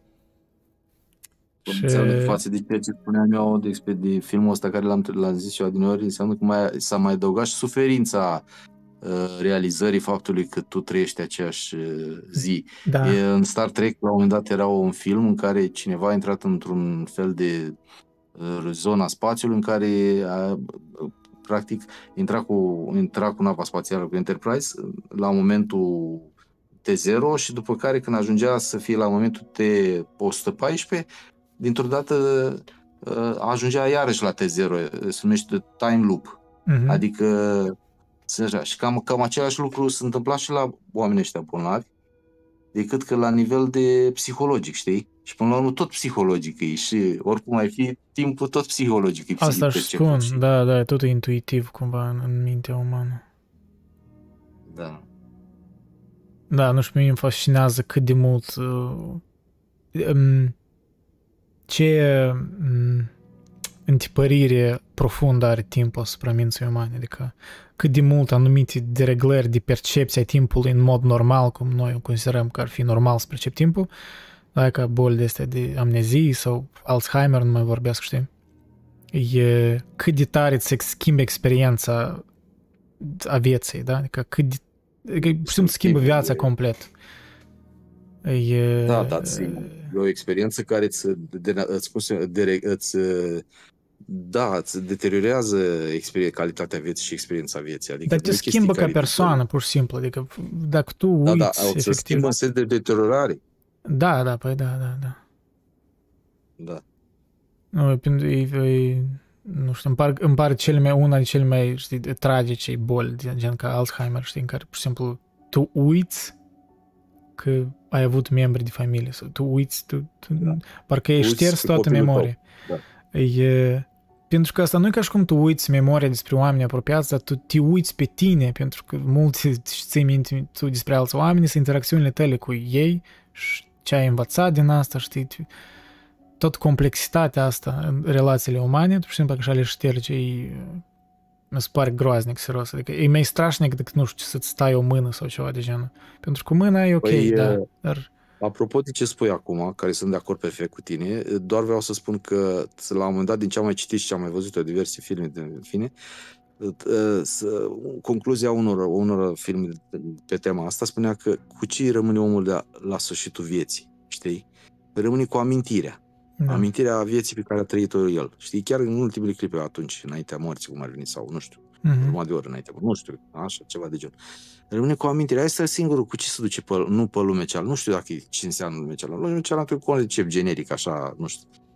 Dar cu ce rămân el? Cu amintirea, cu ce pleci? Da, cu, da. Cu, cu continuitatea adică timpului și cu cum tu erai în, în acel continuum, știi? Cu exact, sinele tău exact în continuumul timpului. Și cu toate evenimentele care erai, sunt își lasă amprenta, își lasă amprenta asupra ta în acele momente de trecere. Da, de exact, exact de fapt citatul lui Kant la început, chestia asta cu... Mm, nu mă știu, nu știu, nu știu. Unde era? Da, băi, e A, că e transcendentalitatea asta, da? Că mm. modul în care mintea este afectată de propria sa activitate, da? Cam asta. Păi da, păi n-ai, da. tu când ai trăit n-ai avut minte și n-ai avut o activitate mentală exact, și toate astea. Da. Bine, pe lângă toate celelalte activități care s-au reflectat prin minte, că nu poți să ai o activitate. Bine, poate să-ți bate inima, că într-adevăr nu, nu ești conștient când îți bate inima, inima. Dar uh, mă refer la activitățile conștiente, da? Și lasă o amprentă. Și atunci amprenta asta, cu asta pleci. Nu știu dacă pleci undeva, dar poate nu există viață dincolo după moarte. Asta nu poate fi determinat acum în discuția asta. Dar oricum, cu asta pleci. Da. Unde ajuns încă n-am Îmi place cum ai, o trebuie să menționez că noi nu putem determina astăzi asta, dar poate data viitoare putem. Știi, parcă implicit ai lăsat o, o, o poartă deschisă la posibilitatea că noi am păi putea păi răspunde la asta. Astăzi, exact cum ai spus. astăzi nu putem răspunde, dar poate peste câțiva ani poate am putea. Da. Dar poate că deja unii au putut răspunde sau au putut avea o înțelegere, dar asta nu poate fi demonstrat, asta e toată chestia. Da, mental. multe lucruri nu pot fi demonstrate, da. Da, corect. Da, pentru demonstrare, depinde de care demonstrare vorbești, dacă demonstrare empirică, da, multe chestii... Logică, logică, da, logică, măcar logică. logică. Da, măcar logică. Ok, dă să... Informațională. Să terminăm da. articolul ăsta, mai avem un pic. Deci, da, este această experiență suficientă pentru a explica timpul. Deci, continuăm asta. Avem acum o imagine a naturii și a experienței timpului. Până acum putem spune că timpul este o formă pură de intuiție, iar experiența sa depinde de crearea de către noi a unui tip specific de unitate temporală din multitudinea de experiențe. Din această perspectivă putem vorbi despre timp ca despre un continuum, mai degrabă decât ca despre un set discret de momente la care ne referim ca trecut, prezent și viitor. Sunt convinsă că, dacă Kant are dreptate, formularea sa produce doar o unitate a experienței temporale, mai degrabă decât un flux inefabil care se configurează ca timpuri diferite. Da? De, dacă, adică dacă Kant are dreptate, formularea să produce doar o unitate a experienței temporale. Deci doar un continuu. Mm. Asta este aici demonstrarea da. filozofică, după părerea mea, demonstrația filozofică a continuumului din cadrul timpului. Da. Și de ce aici am, am, am subliniat că asta e în principiu ca teza principală a Letiției, da, autoarea? În principiu asta, că așadar se pare că există o incongruență între ceea ce spunem în mod normal despre timp și ceea ce spune Kant că este timpul. Cred că, este, cred că acest lucru se datorează rolului pe care limbajul îl joacă în conceptualizarea noastră a timpului. Să procedăm treptat. Voi analiza mai întâi înțelegerea lui Augustin despre timp pentru a vedea cum putem distinge conceptual timpul în diferite entități. Apoi voi analiza negarea de către Augustin a trecutului și viitorului. În cele din urmă voi lua, e că asta mi-a părut interesant, n-am știut de lucrările astea lui Kant, că eu luat și niște notițe scrise de mână ale lui Kant. În cele din urmă voi lua în considerare reflexionin, nițe, mă rog, reflexie, s ar traduce, notițe scrise de mână, ale lui Kant, deoarece în acest set de notițe rezidă o formulare care poate oferi calea de urmat către o concepție kantiană a timpului, care să fie coerentă și congruentă. Așa cum am menționat, conform lui Augustin, nu există nici trecut, nici viitor, ci doar prezent. Pentru Augustin pare să existe o coincidență între timp și devenire, ca și cum ar fi cele două fețe ale aceleiași monede. Dar nu vreau să mă concentrez asupra acestei probleme, deoarece împreună cu Kant am anticipat deja că timpul nu poate deriva din ceva non-temporal. Preocuparea mea aici este că tocmai datorită înțelegerii sale conceptuale a timpului, Augustin poate spune că numai prezentul este. Adică nici Augustin în secolul cât, nu mai țin minte, 13, ceva de genul, când era Sfânt Augustin. Uh, oi, care 13, ce scrie asta? A, l-am încorocat cu Toma de Aquina, nu Agustin era mai înainte. În secolul 4 după Hristos. Uh, da, de, nici, nici el în timpul ăla n-a putut să evadeze de, ca de, mă rog, nu ca și cum au încercat, dar ideea e că și el era în limbajul ăsta, în, în conceptualizare, adică el simțea intuitiv prezența, da, timpului și n-a avut de ales decât să-l să-l uh, negând anumite da, părți ale timpului, da, ca prezent, asta ca viitor trecutul. Da, ideea e că nu putea scrie ceva nou pentru că intuitiv, rațional, tot percepea timp ca un continuu, pur și simplu el a decis că nu, băi, numai prezentul există, viitorul trecutul sunt mai puțin uh, valide concepte decât conceptul prezentului, care totul e un concept. Guess that's the point. Uh, dar dacă numai prezentul există întotdeauna, el este identic cu eternitatea, că asta, da, asta are sens în, mă rog, în, în, în contextul în care Augustin, evident, era catolic religios, da? Deci dacă doar prezentul există, da, adică dacă doar prezentul există întotdeauna, asta e același lucru ca și cum ai spune că asta e eternitate. Augustin spune da, într-adevăr, ce? Continu, continuumul a timpului nu are sens decât numai dacă este continuu. Da. Nu, nu e doar prezent sau doar trecut sau doar viitor. Dacă există curgere, adică... Curgerea, da.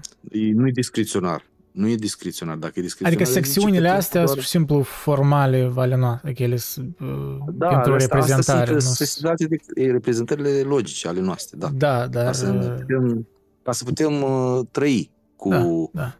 Adică înțelegi că altfel dacă nu înțelegem, nu putem trăi cu noțiunile astea, știi? Da, și cred că are sensul intuitiv, într-adevăr, e ușor de înțeles că timpul, într-adevăr, e un continuum. Trecut, viitor, prezent, da, sunt niște secțiuni care noi le dăm, dar el e un continuum, într-adevăr. Um, Agustin spune, într-adevăr, citez, aceste două timpuri, deci trecutul și cel ce va veni, cum sunt, văzând că trecutul acum nu este, adică prezentul, da? Iar cel ce va veni nu este încă. Dar, pre... ok, that's just good. Aceste două timpuri, deci, trecutul și cel ce va veni, cum sunt, văzând că trecutul acum nu este, iar cel ce va veni nu este încă, dar prezentul, dacă ar fi mereu prezent și nu ar trece niciodată în timpul trecut, cu adevărat nu ar trebui să fie timp, ci eternitate. Să dezvăd chiar citatul original, mă rog, original în engleză, poate mi-e coerent. Are sens, eu, eu înțeleg ce spune, are sens. Da, prima da. dată aud, dar Pentru mine am Uh, înțeles Interesant. așa. Uh, Those two times then, past and to come, how are they seeing the past now is not, and that to come is not yet? But the present should always be present and never pass into time past. Verily, it should not be time, but eternity. Da, adică dacă nu, Deci, e, atent, dacă nu cum- există nimic ca, cu care să compari, adică dacă există doar prezentul, Da. care e sensul să spui că există doar prezentul? Înseamnă că e eternitate, pentru că dacă există doar prezentul, înseamnă că nu e ceva cu care să compari, adică viitorul. Așa și cum pentru, pentru că înțelegi viitor și mintea. trecut există doar în comparație cu prezent. Adică toate aceste trei concepte Exact. există doar în comparație cu una cu alta. Ele nu există separat. Așa, așa cum înțelegi mintea, înțelege-te cu prezent, trecut și viitor, ok. Dar în momentul în care ai luat un, o piesă din cele trei, oricare vrei, în Mhm. momentul în care ai luat, deja nu mai, ești, nu mai este, adică a dispărut timpul. Timpul nu are sens decât numai prin cele trei, prezent, trecut și Da, da, viitor. da, da, da. Ai Da, înțeles? Și da, atunci da, ești adică eternitate. atunci Dacă tu- dispare timpul, ești eternitate. E ca și cum ai o ecuație și tu scoți o, o ecuație cu deja Da, cu, e exact. rezolvată și tu scoți un, un, o variabilă din ea și adică n-are sens Da, ecuația. o, da, dar tre- trebuie să fie o ecuație cu trei variabile mandatorii fiecare, adică Păi da, nu, da, numai da, care da. nu pot. Adică, Păi asta cum e și Sfânta spun. Treime, să zicem așa. Am zis așa, nu știu, că altfel n-am cum să explic. Da, Bun, da, hai da, să da, nu mă da. bag în treaba asta. Dar Nu, oricum da, ai am înțeles, înțeles. adică dacă Am ai scos înțeles. oricare din prezent, trecut sau viitor din ecuația asta, nu mai ești în timp. Cum spune el, ești eternitate. Păi dacă nu ești în timp, unii poți fi? Suntem în Atunci, eternitate, atunci adică conceptul de timp în nu mai absența are timpului. sens. Da, nu mai are sens. Exact. exact. Atunci deja exact. numește o eternitate și atât. Care tot e o teorie, adică tot chestia asta de timp înseamnă că există poate doar eternitate. Și noi suntem parcă într-o... De asta nici n-ai putea spune că noi suntem într-o parte a continuumului eternității, dar eternitatea deja nu e continuă, e pur și simplu e eternitate, adică e ceva... Știi că noi, noi, uh, noi sesizăm con, uh, uh, eternitatea, Mhm. vezi? Da. Continuul timpului îl sesizează, adică, cum să spun eu, trecerea din prezentul, trecutul și viitorul sesizează cam tot ce există în univers. Inclusiv maimuța, pisica mea de acasă, sesizează chestia asta. Pentru că pisica tă, se naște, are pui și la un moment dat Da, moare, dar eu știi? cred că, nu știu, iar și asta e problema grea a conștiinței, cum se numește, că, Psihologică, că nu, da, nu este poți să știi exact cum simte un animal timpul. Eu presupun Da, că păi, diferite e animale valea. simt timpul foarte diferit. Păi eu simt foarte diferit, diferit, dar după părerea mea, datorită evoluției, pe care așa, uh, îl simt calitativ inferior. Adică ei, da, ei, probabil. animalele astea, Uh, Inferior în n-au- sens că n-au așa sofisticare Calitativ. în... uh, Da, în sens calitativ. Da, n-au așa să... Și, și de aici, Deși dacă și ar, tot ar trebui variază, da, variază. De exemplu, un câine ar ține, Da, în el funcție are de memorie, care ține evoluție minte trece. cum te-ai comportat cu el, ține minte să... anumite chestii. Adică față de o râmbă... Poate nu în clar. sens, știi, conceptual, dar mai mult instinctiv. Adică s-a imprimat asupra lui un eveniment, i-a imprimat în sinele lui un sentiment care el îl asociază. Și când se repetă acel eveniment, el, dacă, de exemplu, îl cerți cu un anumit uh, ton pe câinele tău, de exemplu, da, el, chiar dacă nu înțelege ce tu spui, el înțelege tonul și el își amintește Sensul... prin senzație că, Da, a, înseamnă că e sensul aceeași situație. Știi, prin asta, adică iar putea avea, mă rog, concepția timpului, dar clar că nu e ca a noastră. Da. Cel puțin din câte noi presupunem. Calitativ noi ca a noastră. Da, da, da, da, exact. În cadrul acestei conceptualizări se manifestă legătura dintre timp și limbaj. În cartea sa Reflexionen, Kant demonstrează int- inutilitatea aducerii timpului sub un concept, deoarece nu există nimic cu care să putem compara în mod adecvat timpul. Mai mult, diferitele părți ale timpului, trecut, prezent și viitor, sunt timpul însuși, deoarece împărtășesc toate proprietățile timpului. Într-adevăr, Kant spune aici că timpul este un continuum în care părțile sale, trecut, prezent și viitor, sunt considerate părți doar în măsura în care ne referim la distincția dintre ele din punct de vedere lingvistic. Adică distincția asta e pur și simplu lingvistic pentru conceptualizarea noastră, pentru a face viața mai ușoară sau mai utilă. Ca- Interesant cam este asta că noi cred. coborâm, noi ca și minte, conceptualizarea asta e mentală. Dar ceea ce pe mine mă șochează puțin și mă și enervează puțin, este că noi coborâm conștiința noastră, ceea ce o fi ea, nu știu, nu, nu stabilim acum, o, cobo- o coborâm la nivelul conceptualizării minții. Adică uh, noi încercăm uh, să înțelegem timpul, să zicem, Mhm. cu ajutorul minții, în, în, în, e normal să ne vrem să înțelegem, dar încercăm să spunem că nu există altceva decât prezent, trecut și viitor. Și uite aici Kant ne spune, care este uh, complet comprehensibil din punct de vedere mental, dar aici Kant ne spune că uh, e, e, continuumul ăsta uh, e, percep, e perceptiv doar la nivel de experiență, el nu se exprimă la nivel de conștiință, dar eu așa am înțeles. Adică doar cu conștiința poți să percepi continuumul ăsta. Mm-hmm. Că altfel cum? Altfel nu știu cu ce. Da, da, da. Adică exact, adică exact, adică uh, ecuația de care vorbeam noi, prezent, trecut și viitor în, ans, în uh, per uh, totalul ei, doar, e doar e o experiență. Nu este un concept. Bine, este și un concept, clar, evident. Dar, e experiență. Dar în momentul în care ai scos o, un, unul din cei ter- trei termeni ai ecuației, deja nu mai poate fi o experiență, ci este un concept în care este doar A și B și ai scos pe C. Și nu mai ai timp. Mm. Adică, da. da, în fine. Nu știu. Acesta este motivul pentru care distinția conceptuală dintre trecut, prezent și, și, și trăsătură, am să văd dacă e corect. Uh, acesta este motivul. This is why the conceptual distinction between past, present and future. Mm-hmm. Ok, da. Acesta este motivul din, pentru care distinția conceptuală dintre trecut, prezent și trăsătură nu este fixată în planul realității, așa cum este și timpul viitor, însuși. El asta, de când ai, când ai tradus din limba engleză? Nu, nu, chiar îi spune ah. feature, nu știu ce are vedere doar. Ah, am crezut că ai zis ah, feature. Ah, adică ok, nu, e, e, chiar e un typo, în arti- nu, e typo chiar în articol, mutșe. Eu scris feature în loc de future. Feature, știi, fia, ah. da. Trebuie să fie muciu, ce fel de trăsătură, what? Da, um, cred că prezent viitor, așa are sens. Pentru, pentru care distinția conceptuală între trecut, prezent și viitor nu este fixată în planul realității, așa cum este timpul însuși, adică realitatea transcendentală a timpului. Mai degrabă, aceste distinții conceptuale artificiale sunt, în schimb, un concept, un aspect al conceptualizării și al limbajului nostru. Divisio non est realis sed logica, după cum spune Kant în notele sale.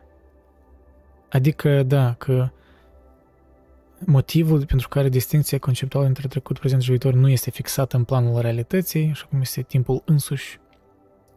Adică Kant face distinția între, adică distinția, distinția este conceptuală a timpului și timpul însuși. Realitatea transcendentală, care iarăși e, e parcă o intuiție a priori. Oricum anume numește el... Um, modul în care mintea este afectată de propria sa activitate. Ceea ce ai citit tu în seara asta e de critica rațiunii pure, corect? Mă... În mare parte, da, da, da. da. Am, am, da a, adică citatele directe din carte, da, erau din critica rațiunii pure. Și articol da, vizează da, cartea, așa că... Am înțeles, bine. Da, e mai mult secțiunea asta, secțiunea a doua despre timp. Um, deci eu am... Um, e cam undeva la vreo... la primul sfert din carte. Ora doilea sfert, cam așa. Nu contează. Important e că este acolo undeva unde poți să, să mă da, și eu, da. Da, da, da. Nu, chiar e, e fascinant. E, da. E și eu cred că, adică, e, cum să spun eu, și, bine, ideea este că orice în universul ăsta este, conform teoriei informațiilor, informației, poate fi o informație, biții, 0-1, mm-hmm. cum ar veni, sau orice așa inclusiv uh, aranjarea definiției în felul în care o aranjează Kant. Este și asta tot o informație. Dar asta, informația este în, este în timp. Adică, da. în momentul în care ai, ai spus informații, intrinsec, intri și în timp. Pentru că ești în univers și dacă ai intrat în intrinsec în, în timp, în tot timpul, adică prezent, trecut și viitor. Mm-hmm. În fine. Da. În fine. Da, doar confirmează că da, nu există obiecte ori evenimente în afara timpului pentru noi, pentru oameni. Concluzia. Natura, da, concluzia Letiziei. Natura și experiența timpului este complexă și multifacetată sau cu multe fațete, după cum o demonstrează perspectivele diverse și divergente ale unor filosofi precum Sfântul Augustin și Kant. În timp ce Augustin conceptualizează timpul ca având originea în prezent, Kant dezvoltă un sistem complex, dar elegant în jurul experienței noastre temporale. Distinția dintre natura timpului și experiența sa lingvistică dihotomia care există între timpul în sine și conceptualizarea sa sunt în mod fundamental părți ale unui sistem mai mare în care totul este conectat și interdependent. În cele din urmă, diferența dintre ceea ce suntem capabili să spunem despre timp și ceea ce este de fapt timpul sublinează dificultatea de a înțelege pe deplin acest aspect fundamental al experienței umane. Ajung la concluzia că nimic nu poate fi considerat un răspuns definitiv la întrebarea ce este timpul. Eu însumi nu pot face altceva decât să contemplu frumusețea misterului său. Da, cred că tind să fiu Foarte de acord frumos. cu concluzia asta, da. Într-adevăr, și că distinția asta între natura timpului însuși și experiența sa lingvistică, mă rog, e greu să faci, să înțelegi unde se oprește una și unde se începe alta.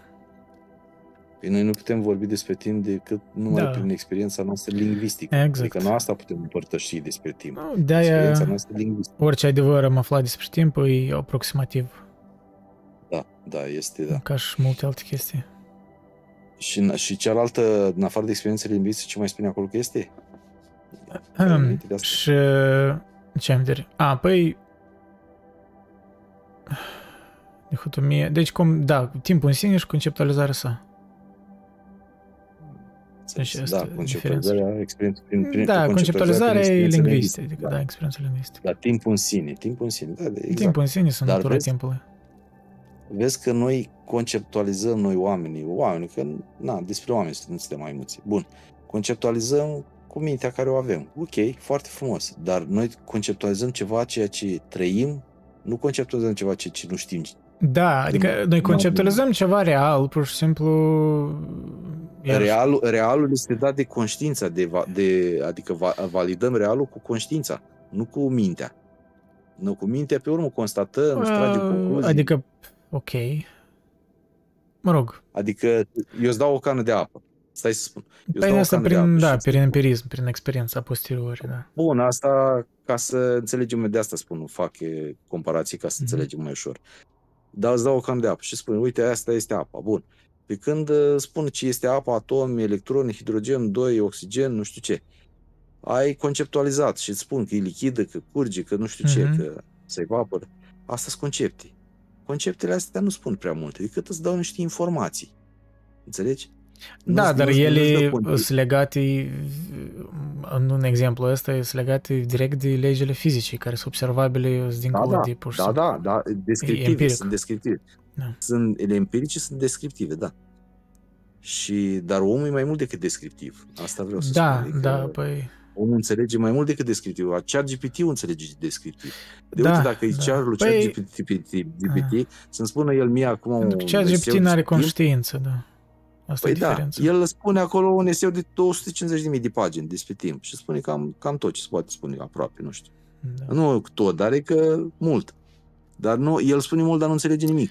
Păi Înțelegi? model, model de limbaj, model avansat de procesare a limbajului și de Ok, foarte avansat. Logică de bază, dar nu e... Da. Logice, al inteligenței, a rațiunii, e foarte avansat, de acord cu tine. Da. Dar omul este ceva mai superior și prin asta, de asta Kant a ajuns Deocamdată, la... da, da.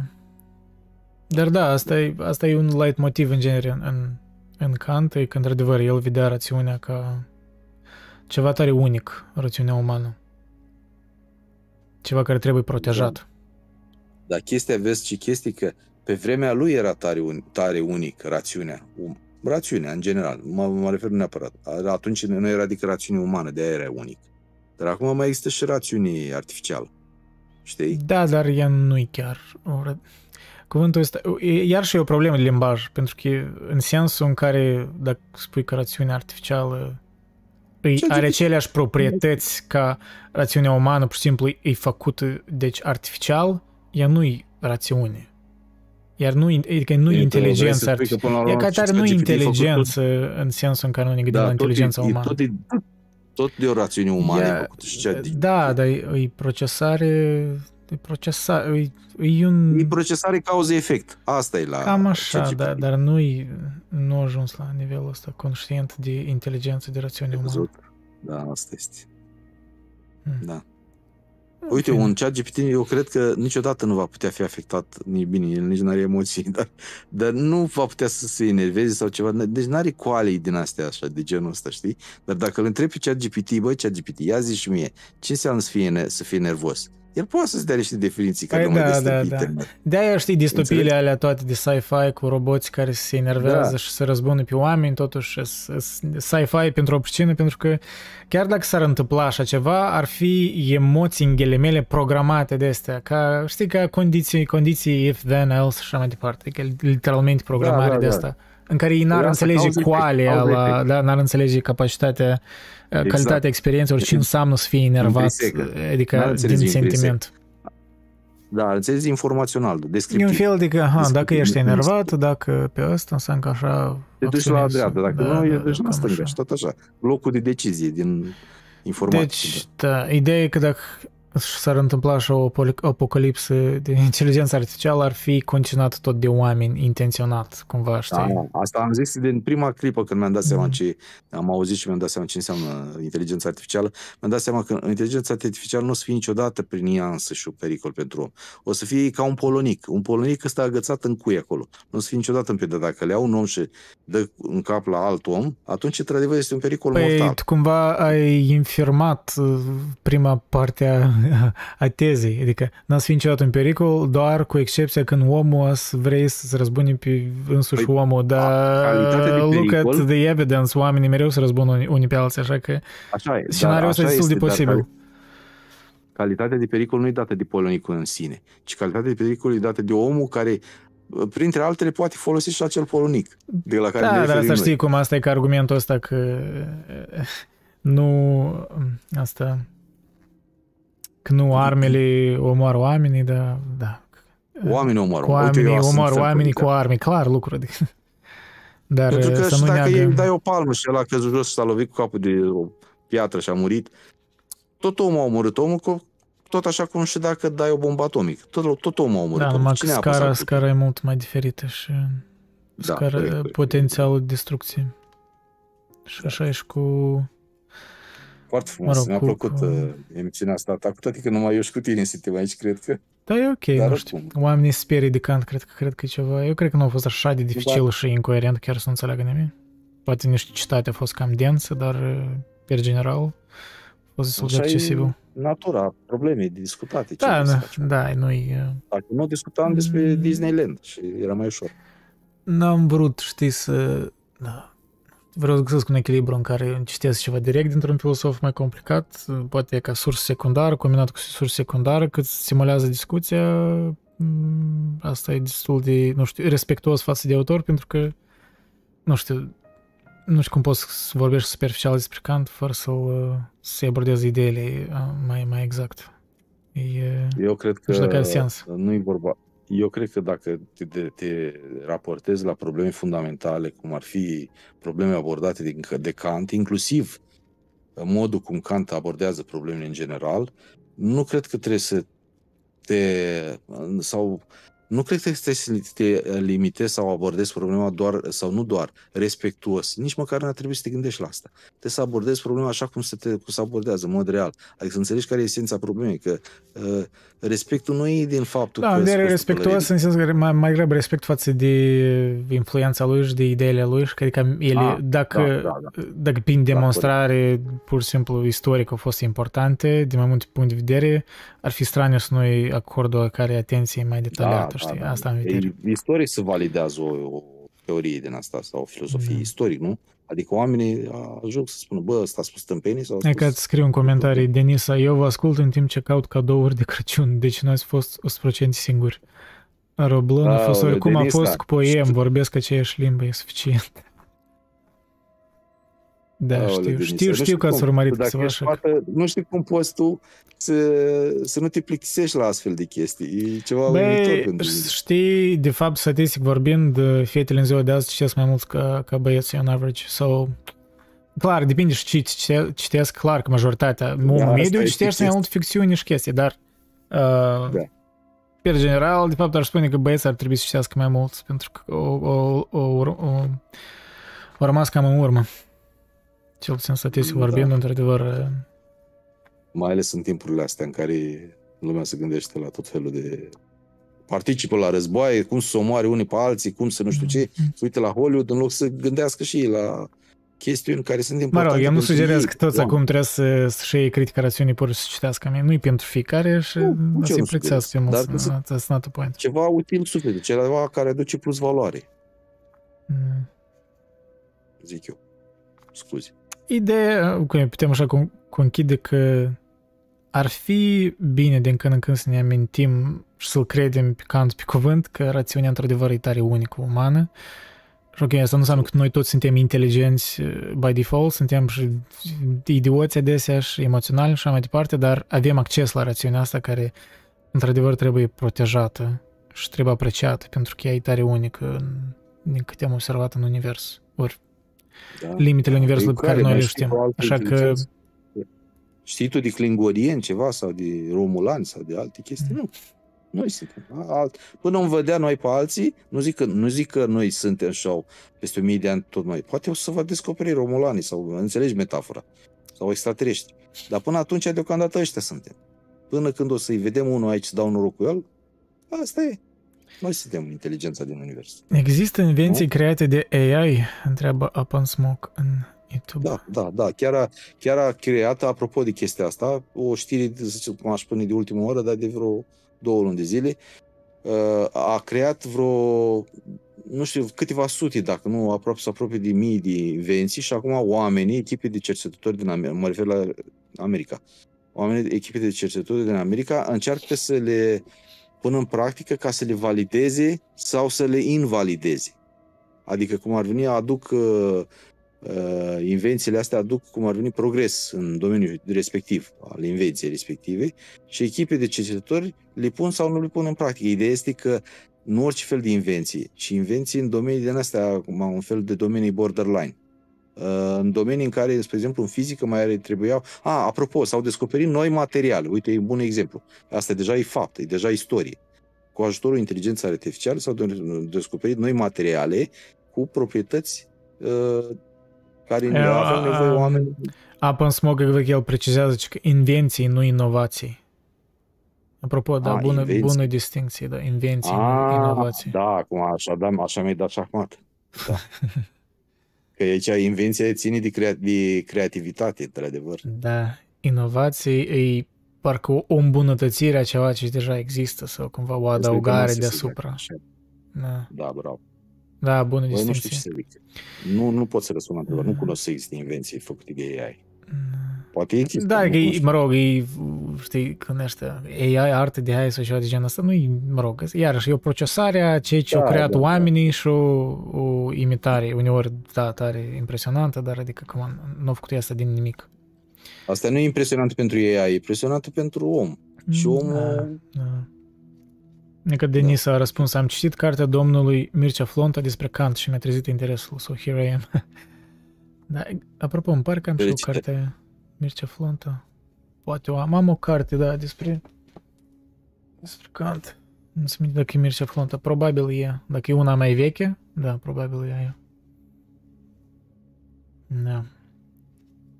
Da, Eu cam e... personal Nu prea că e... Invidiez astfel de persoane Ce? de sex feminin care, apre- care apreciază gândire profundă și chestiile astea. Adică invidiez în sensul pozitiv la modul ăsta. Adică, poate pentru că n-am mai întâlnit prea multe cazuri, să spun. Cred că, da, n-ai fost în cercurile de, Da, eu, da, corect, corect. de Așa oameni potriviți, crede-mă, sunt... Sunt... Uh, Dar nu, mă- nu, mă- nu mă pot abține să nu admir. uh, E, da, nu știu. E bine că... Eu cred că, nu știu, sunt filosofi. De fapt, resurgența filosofilor în secolul 20, ceea ce coincide cu care resurgența filosofilor mari, în secolul 20, care coincide cu accesibilitatea Emanciparea. femeilor da, la, Emanciparea femeii. în învățământ și tot asta, adică faptul că ele aveau oportunitatea. Și eu cred că în următorul secol vor fi Și eu cred asta. filosofi mari la sigur. Adică ideea asta, Chiar deși cred că o mereu să fie- bărbați, păi o să fie, they, they Da. will be. Cred că o să fie mai... Eu chiar cred că eu chiar cred că o să fie în viitorul mai mult sau mai puțin îndepărtat, cred că mai puțin îndepărtat, o să existe filozofi de uh, femei care o să fie mai Sunt femei profunde decât filozofi? bărbații. Da, sunt. Da? Uh, Chiar mă gândesc, Da, Mar- nu, Marta Nussbaum, că dau câteva exemple care le știu, dar Da. Marta Nussbaum e una Pentru dintre că cele mai au ceva populare de din secolul recuperat, 20. Au ceva de spus. Au multe de spus, știi? Cum ar veni. Și o să le spună. Marta Nussbaum, mă rog, Simone de Beauvoir, uh, Hannah Arendt. Astea sunt mai populare, dar sunt mai multe, poate așa mai obscure, dar care era încă... Da, trebuie să ne amintesc, Și dar... oricum, e- emisiunea asta a fost foarte frumoasă pentru mine personal. Mulțumesc frumos pentru uh, subiect și în primul rând pentru subiect.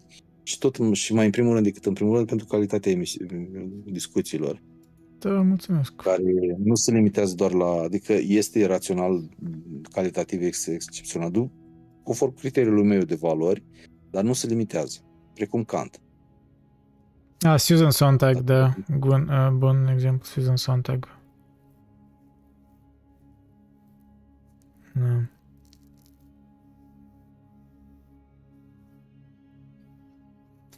Da, eu cred că noi am, um, adică am discutat, um, nu știu dacă destul, dar pot așa că se extinde mult, pot să mai citesc direct din can, dar uh, cred că se întinde deja că și e târziu pentru voi. Eu mai pot sta, dar voi cred că deja vă culcați greu, îmi presupun. Oricum, am, am citit ceva direct din, din uh, criticațiunii Purăș, cred că care ar încuraja oamenii să citească de sine stătător, că uh, aici e mult, mult de săpat. Dacă te duci mai adânc, apoi nu mai ieși din cartea asta.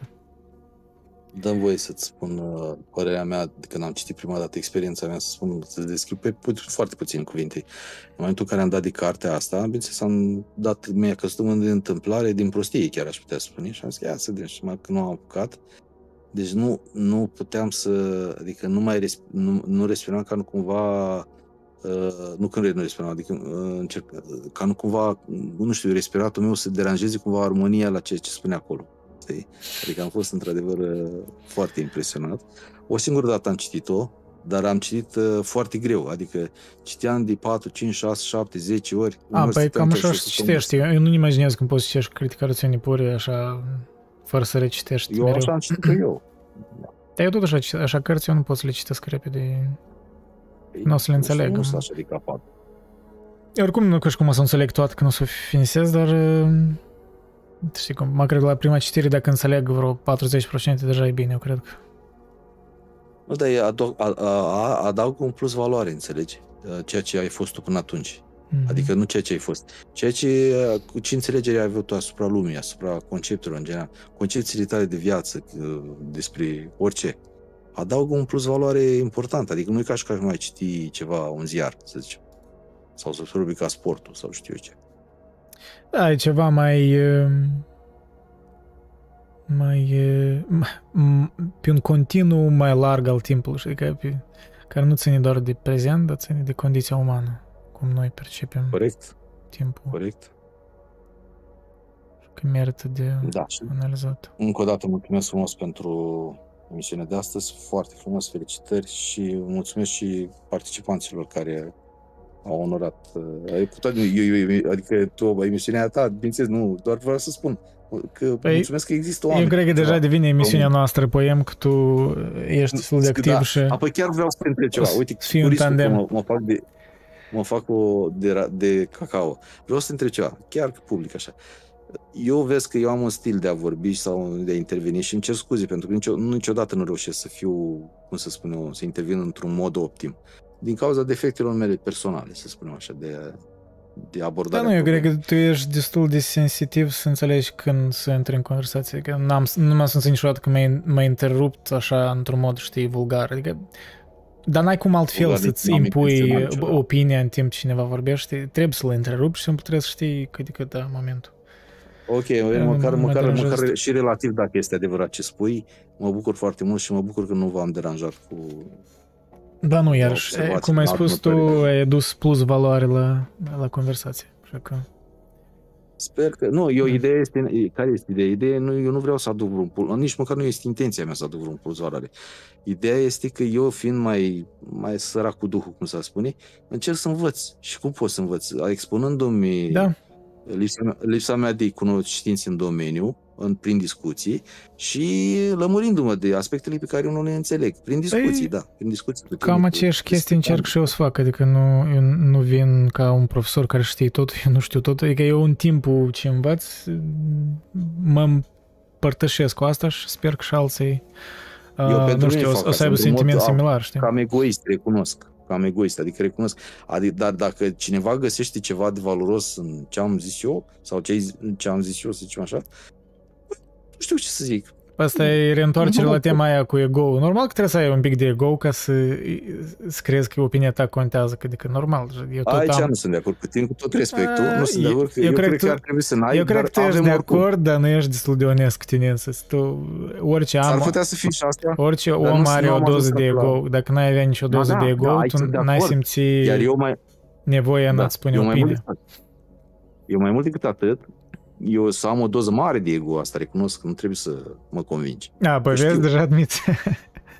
Păi admit, A, dar păi... eu, una este ceea ce este și alta este ceea ce n-ar trebui să fie. Știi, asta e, e diferența. Nu știu, n-ar trebui să fie. E, nu știu, conversații fără oameni care n-au nicio doză de ego, adică n-a să afirmi nimic și o să modeleze sub alții, asta nu sunt conversații interesante. Mie îmi plac conversații da. când mai sunt niște dezacorduri, clar, că în măsura bunului simț. Bineînțeles. Doar atât vreau să mă zic că e foarte multe, foarte multe ori în viața mea am întâlnit e, în discuții de genul ăsta, am întâlnit că ideea că să, să confundă ideea de ego cu sine. Ego nu este sinele.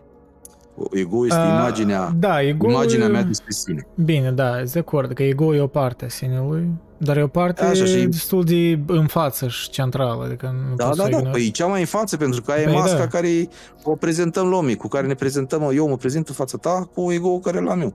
Exact. Aici da. în discuții și oriunde. Și oricui. Dar nu este sinele. Sinele, nici nu știu dacă e... Sinele mai complex, simple... de acord, mai multifacetat, mai multilateral, da. Da de acolo provine Sinele poate avea multe măști, multe... Și ego-ul se poate schimba, sinele niciodată. Ca Roblon spune, ego-ul trebuie educat, nu anihilat. De acord. De acord. Deci, dacă e educat, înseamnă să se schimbă. Acolo, cum spune băiatul la care mi-ai spus adineori, înseamnă educat în sens pozitiv, adică să-l faci mai, mai cizelat, nu știu, mai bun, mai nu știu. E temperat, pentru că, pentru că tu faci parte din identitatea fiecare nu pot să debarasez complet. Da, cred că cred că Mulțumesc. spunem la revedere și celor de pe YouTube. Mersi, o să vedeți înregistrarea, o să rămână pe YouTube, cei care n-au prins tot live-ul. Cred că a fost cât de cât la temă. Da. Ne mai, ne mai auzim. O să vedem când o să mai fac live. Eu încerc cât de cât odată în două săptămâni să-l fac, dar cum cred că cu vacanța. Ceva mă gândesc, aș putea face unul chiar vinerea, dar nu știu, o să vedem. Poate voi face, nu promit. Ori deja, dacă nu, deja la anul, următorul live. So, yeah. În caz că nu ne mai auzim, vă urez un an nou fericit la toată lumea și tot ce vă doriți în nouă. Da, da, de asemenea. De asemenea, happy holidays la toți. Da, uh, Roblonev cu compliment la Bradu de urmă și la sufragerie, mersi, mersi. Chiar îmi place și mie tare cozy. Parcă mă încurajează să mai stau pe lângă, să mai citesc o carte, să mai... Bine. Ne auzim. Ne auzim data viitoare. Să aveți o zi, o seară frumoasă, da, noapte bună. Pa, pa.